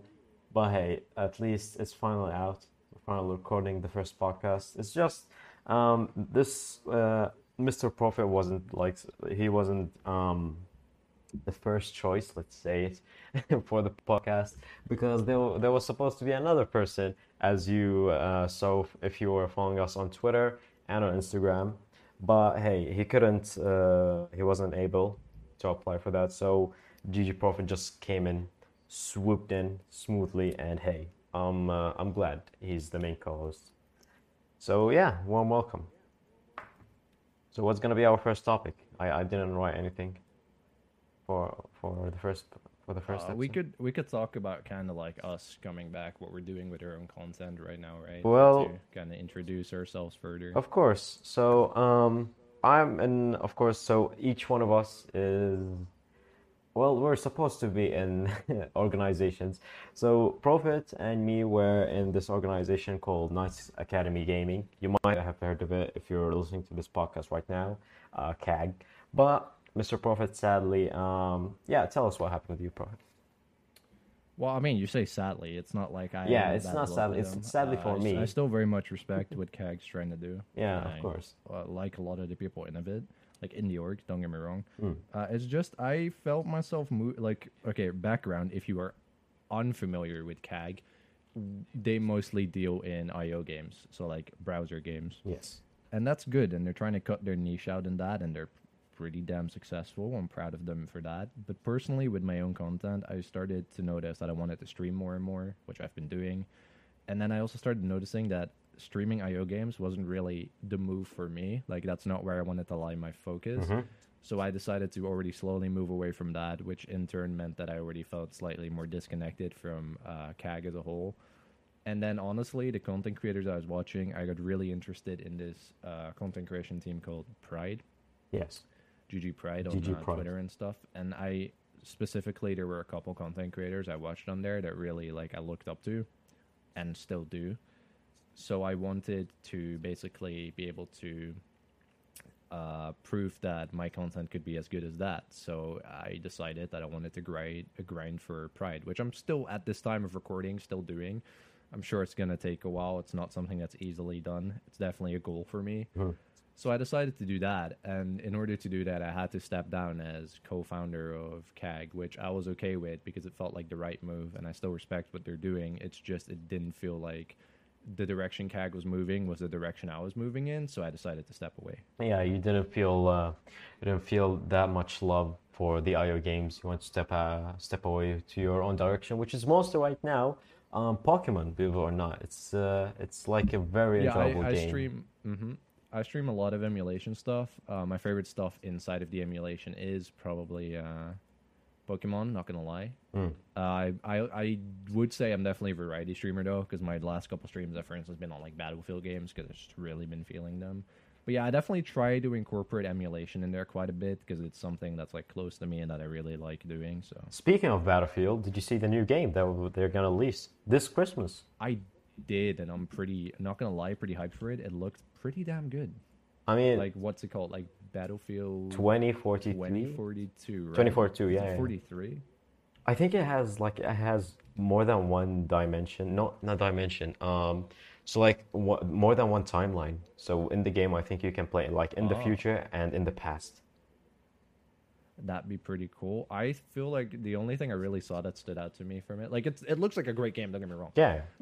It is. I think they called in, like, a vehicle, and the H U D, like, the uh, interface looked really, really cool. So, it definitely called, like, definitely got my attention. I would be very, very impressed if the same exact graphics that we saw from the gameplay... Um, from the gameplay announcement trailer is like the exact same when you play it, at least at least on the newer consoles and on P C.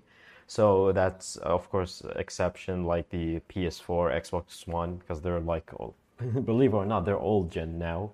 But yeah, um, if it just looked the exact same as the uh, trailer, that would be very impressive. That's mm-hmm. a way high jump, way higher jump for like gamings in the future.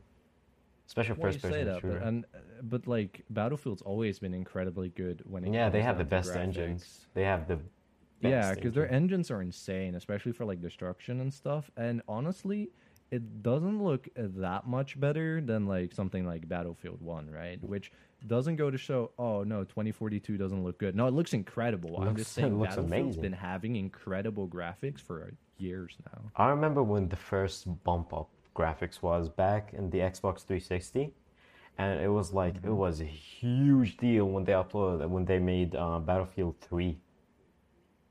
So they were comparing Battlefield three with Call of Duty Ghosts, if I'm not wrong. So like both of these games oh. were like the next gen game for like the P S four and the Xbox One back in twenty thirteen. So but they were comparing Battlefield them? three came out way way before Ghost, didn't it? Wait, I'm going to quickly fact check this. Yeah, uh, that's a weird comparison. I will say, I think B F three looked the same, if not better, than Ghost. But I want to say that Call of Duty Ghost came out like at least a couple years later, because Battlefield three is pretty old. Is it twenty twelve, twenty eleven, twenty twelve? So, yeah, uh, B F three was twenty eleven. Ghost came out in twenty thirteen, so that's two yeah. years. So they were comparing both games, and a lot of people had the point where Yeah, uh, the Battlefield had the better graphics, even though it was like two years before. Mm. Yeah, I'd say that's pretty fair to say, though. I mean, uh, to be honest, like Call, like uh, Call of Duty or Activision renewed, like had uh, finally a new um, engine since only Warzone, since Call of Duty Modern Warfare twenty nineteen. That was the only before that, since like Call of Duty Black Ops one. Or even like, yeah, Call of Duty Modern Warfare one, the original, two thousand seven. Until two thousand eighteen, yeah. they were running on the same engine, just better assets and better yeah, graphics. Yeah, that's, that's insane. I mean, the thing with C O D, though, is it's I feel like C O D's never been about graphics. Uh, now it's starting to slowly get there. Yeah. But before that, it was definitely way more about uh, gameplay and just the fast gameplay. And it always had that going for it, whereas like Battlefield was much more of an acquired taste. Yeah, Battlefield was a slow-paced, at least you can say that. Like more tactical. Yeah, exactly. That. Yeah, for sure, for sure. I mean, it's moving away from that. I feel like with every entry, entry it's getting more and more towards the arcadey shooter, uh, in a similar vein to uh, Call of Duty, which I honestly think is like not the worst move, because mm. I feel like that is what like attracts audiences and it makes it more suited for a general audience. And you can always add a competitive mode to the game. Yeah, you could for sure. Well, I feel like classics like Counter-Strike. I guess Valorant is now considered fucking classic because a lot of people are moving from Counter-Strike to Valorant, from Overwatch to Valorant, because a lot of people say it's just like uh, Overwatch one, uh, two point oh Valorant right now due to all the updates. I guess and it's definitely characters. More leaning towards C S because Overwatch is, at least in my opinion, a pretty arcadey shooter yeah. when you like really dissect it. Overwatch reminds uh, me of whereas, Quake so much. I yeah, I guess. I mean, I, they're bo- both can be arena shooters. I just think Overwatch is slightly different though. But yeah, definitely for sure. But like, they're a lot more of that arcadey feeling, where something like Valorant's definitely more leaning towards C S with tactical shooter. Yeah. Having said that, it's a different kind of tactical shooter than, once again, bringing it back to like the Battlefield thing, than a Battlefield, because Battlefield's more like bigger maps tactical shooter in that way, whereas like, um. something like Valorant and C S is definitely still on smaller maps, so even though rounds can take a while and they're pretty strategic, it almost feels faster because you're not just running all over the place and like having to deal with people who are hundreds of meters away. It's very like up and close. Oh, dude, I remember when people um, started comparing Overwatch with Team Fortress two back in twenty sixteen. They were like, "Hey, yeah, but that's both these games have characters. Both these games have like multiple modes. Both these games have like characters with." Like, um, how can I say this? Uh, unique characters. With, like, unique abilities. Yeah, yeah, yeah. Like, it's, each one honestly, had their backbone it's a story. Fair, I think it's a fair comparison. Yeah. Although Team Fortress two is what? two thousand seven? two thousand eight? It's a fucking yes, old it's game. It's more as in, I feel what they argued was not being like, oh, Overwatch is so much better than, like, Team Fortress yeah, two. Yeah, they were it's comparing more... the similarities. Yeah, because... Uh, I think it's true. I think that Team Fortress two is essentially the granddaddy of all hero shooters. So that includes Overwatch, that includes Paladins, that includes... I saw a tweet uh, the other Battleborn, day. Battleborn, which I think like failed horribly, but like technically um, it includes that. Yeah, I even saw a tweet um, two days ago. They were, they were like showing the top ten games played right now on Steam. Team Fortress two being one of the oldest games on Steam. Like, by Valve themselves, uh, it's still, like, top three games. Like, five hundred, six hundred thousand active players. Do you know how insane that is? To keep a fan base that long. And it's like... Yeah. No updates. Like, uh, I remember, like, logging into the game well, a couple of times. As speaking, like, not just, like, in Team Fortress in general. Not, like, Team Fortress two. Like, any game in general. No updates. Nothing. Because it has enough content. It has content that can be split up into like three to four games. Like unique four games, triple A titles. Yeah. So it's very mm-hmm. impressive uh, compared to its time back in two thousand seven. Oh, for sure. Mm. I mean, it's still uh, it's still played today a lot, right? Yeah. It's still one of the most popular games, I believe. Yeah, top is, three, like, top to three about. Most played games on Steam right now with like six hundred thousand players. Yeah, it's it's insane. I mean, similar thing I'd say is something like Dota, right? Yeah, Dota's the Which top obviously game not right a shooter, now. But it's also like free to play. It's been around for like years and years, and it's so popular. I think um, I predict in the future, might not really happen, but like as we saw Warzone, Call of Duty Warzone, and um, Call of Duty Mobile, and we also saw Halo Infinite being getting free. Did you know that? Halo Infinite is going to be free. Yeah, I know. I know. I'm pretty hyped for that. Uh, unfortunately, the release is what, like next year? Uh, I think it's on holiday. Early next year, I think. Yeah, yeah. Um, th- holiday. Not not the holiday. The uh, yeah, January. I think January twenty twenty-one. That is going to be the mm. release date. Yeah. But yeah, speaking of uh, free to play, I think I think Call of Duty and Battlefield are also going to take like that direction more and more, because as you can see, the top ten most played games on uh, on Steam right now, seven of them are free to play, and the other I games are. I don't know if they will. I agree that it'd be kind of a smart move. I don't know about Battlefield, because the next Battlefield's actually the complete opposite, because you're getting no campaign, you're just getting multiplayer, and you're paying about seventy bucks for it. So they're going the opposite direction. Wait. Cod, I also don't know. Yeah, because it's not free to play, and like you're getting no campaign. It's just multiplayer, from what I've heard. Mm-hmm. And then the I think the people who reported on that were like Inside Gaming or something, who I'm sure got it from a source like Kotaku or something like that. I didn't look too much into it. I just saw the headline. The other thing Wait, is I... I don't know if Call of Duty would do it, because of the fact that C O D doesn't lower their game prices. Like even today, if you want to buy Black Ops two, a game from what two thousand twelve, yeah, from years ago, I think, right? Yeah, they don't lower the prices. Sorry, I'm just quickly looking up B O two when it did actually release. Yeah, a game from November twelfth, twenty twelve, nine yeah. years old. You'd still have to pay about sixty bucks to pick up that game. on the Steam. The makers behind Call of Duty, they just do not lower their prices. Like, they do not fall. And that's insane. So I...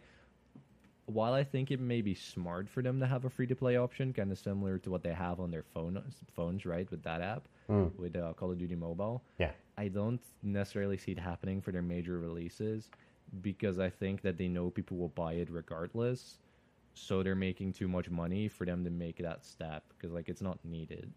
Yeah, well, um, because games like Warzone live way longer than any, like, yearly franchise. Because Warzone is like free to play and it's a battle royale, so it just stays there. It won't die. Yeah, but that's it's it's also a difference because uh, the thing with B Rs is battle royale, and there's yeah. where kind of market comes in, right? Is that mm-hmm. most B Rs are free to play, and so we see that they have to adjust to the market format. Because if anything, except if most B, like B Rs nowadays are free to play due to like Fortnite and stuff. Because P U B G isn't. P U B G's, P U B G's big, yeah. but P U B G got in extremely early, so it makes sense, right? And I think that's also slowly dying off outside of player bases, and I think like Asia, I think it's like incredibly big there. Yeah. But outside of that, I think P U B G's losing player base, right? I have no facts to prove this. It's just I, I think so because I no no it's well known it's well known a lot of a lot of North American players are just like stopped playing this game, and like a lot of people still haven't ever played it, just watched people playing it on Twitch and YouTube. But yeah, I yeah, feel like and my and my thing is like it, it it it did get in. It was a pay to play game, but also or buy to play game, but it was also like it got in early, so that makes sense. Then after Fortnite blew up, most B Rs we've seen have been free to play. Think Realm Royale, which drilled itself into the ground, but like it did well for a while. That was free to play. Fortnite, obviously free to play. yeah. Uh, Warzone free to play, right? Yeah. Uh, yeah, Warzone should be free. Yeah, Apex Legends. Uh, Apex free to play, massive. H one Z one. So we see that they're all free. So in in that regards, we see that they're kind of forced to make their games free, because if you then push out a pay to play game, it's there. One was announced recently that was kind of melee type stuff and ninja typey. That's apparently buy to play. I'm skeptical mm. if it's going to do well because I just don't think the player base behind B Rs are willing to pay for it if all their all, all their competitors are free. Right? So, like, yeah. they, they have to make them free. Meanwhile, if we look over to more traditional shooter games, well, yes, there are free options. There are plenty of w- ones which are just still, like, buy-to-play. Like, yes. Um, like C O D, mm. like Battlefield, like, I don't know, Crysis, stuff like that, right? Yeah, of course. There's, there's plenty of games which are still buy-to-play.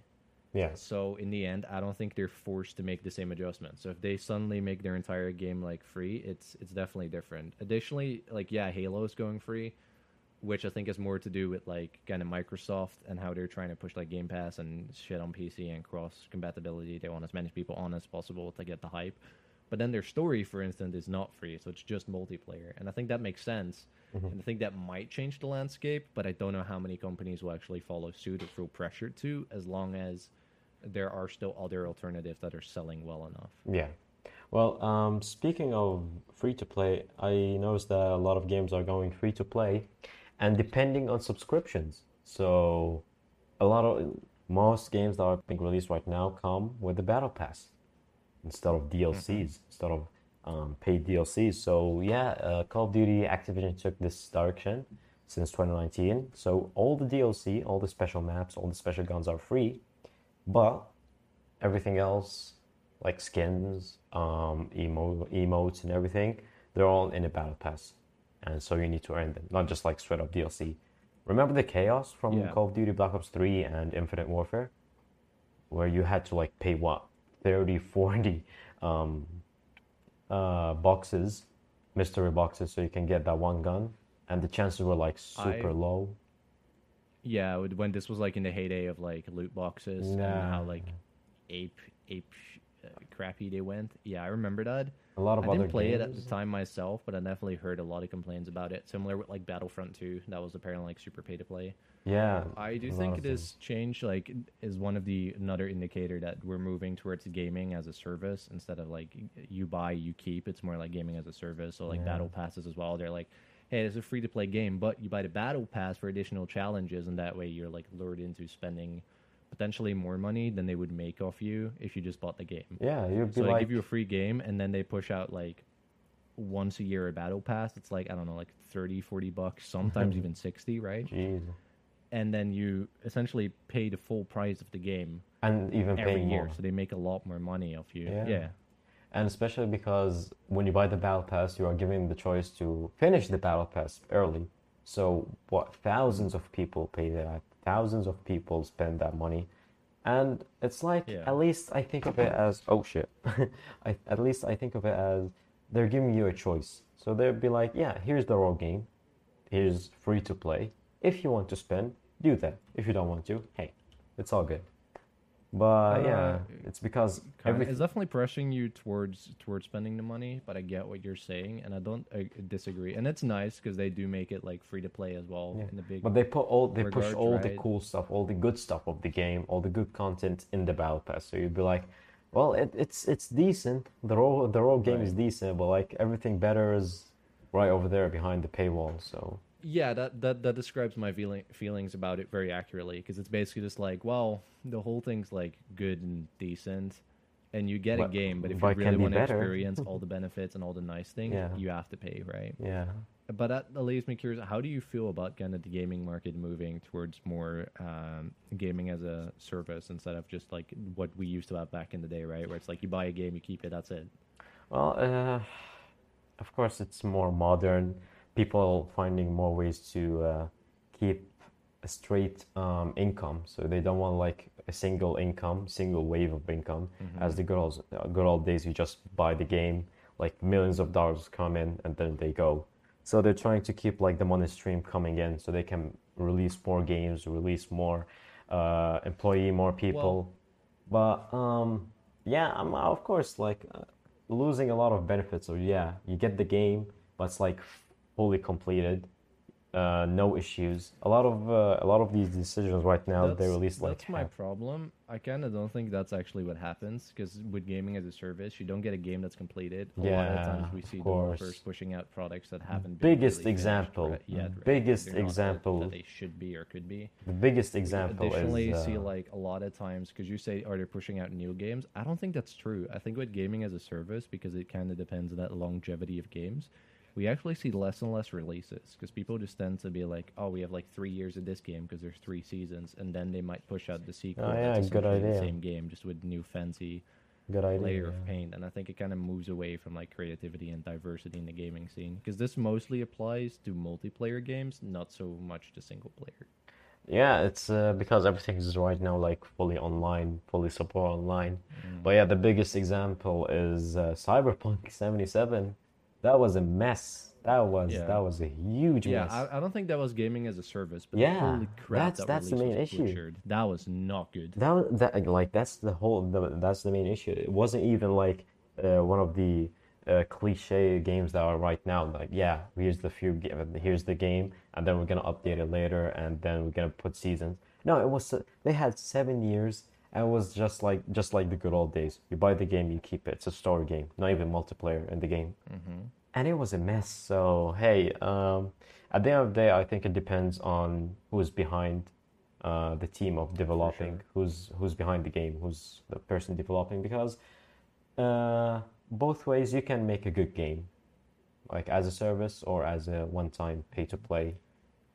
But yeah. And this also doesn't apply to the entire gaming market, right? Because the noticeable exception that I can think that was in the last couple of years, two games which were phenomenal, mm. even though they were console exclusives, were uh, Spider-Man P S four and God of War. Yes, yes. Those, those, those were amazing. I played God of War, and trust me, if you want a good game to play, there you go.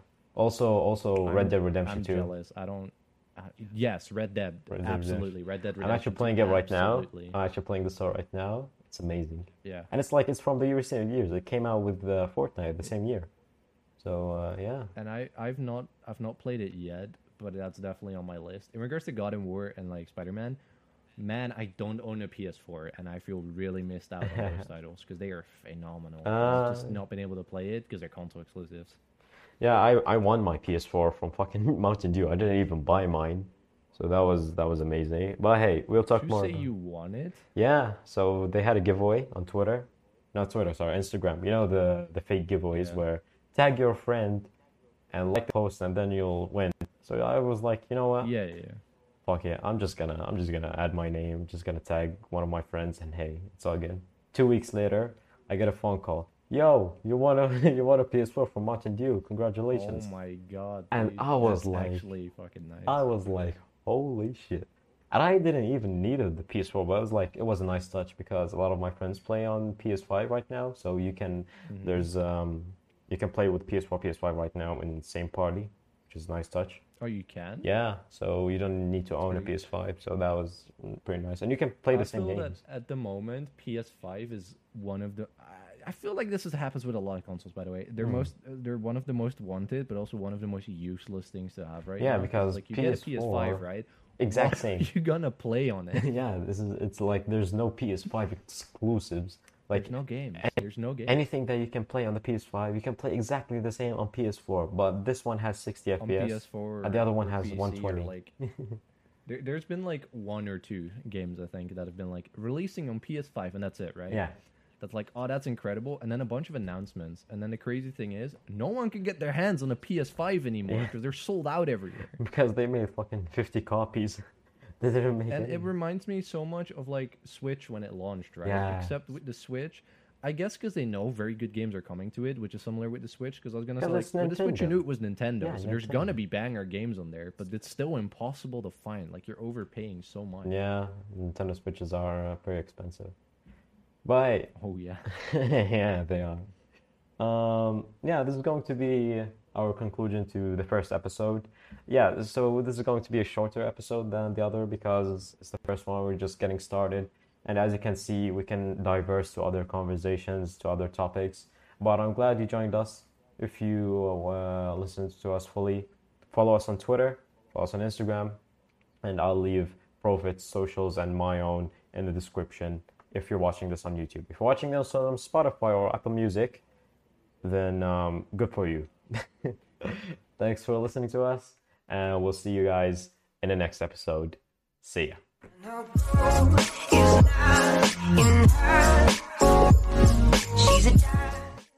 Hit us up on Facebook and Twitter.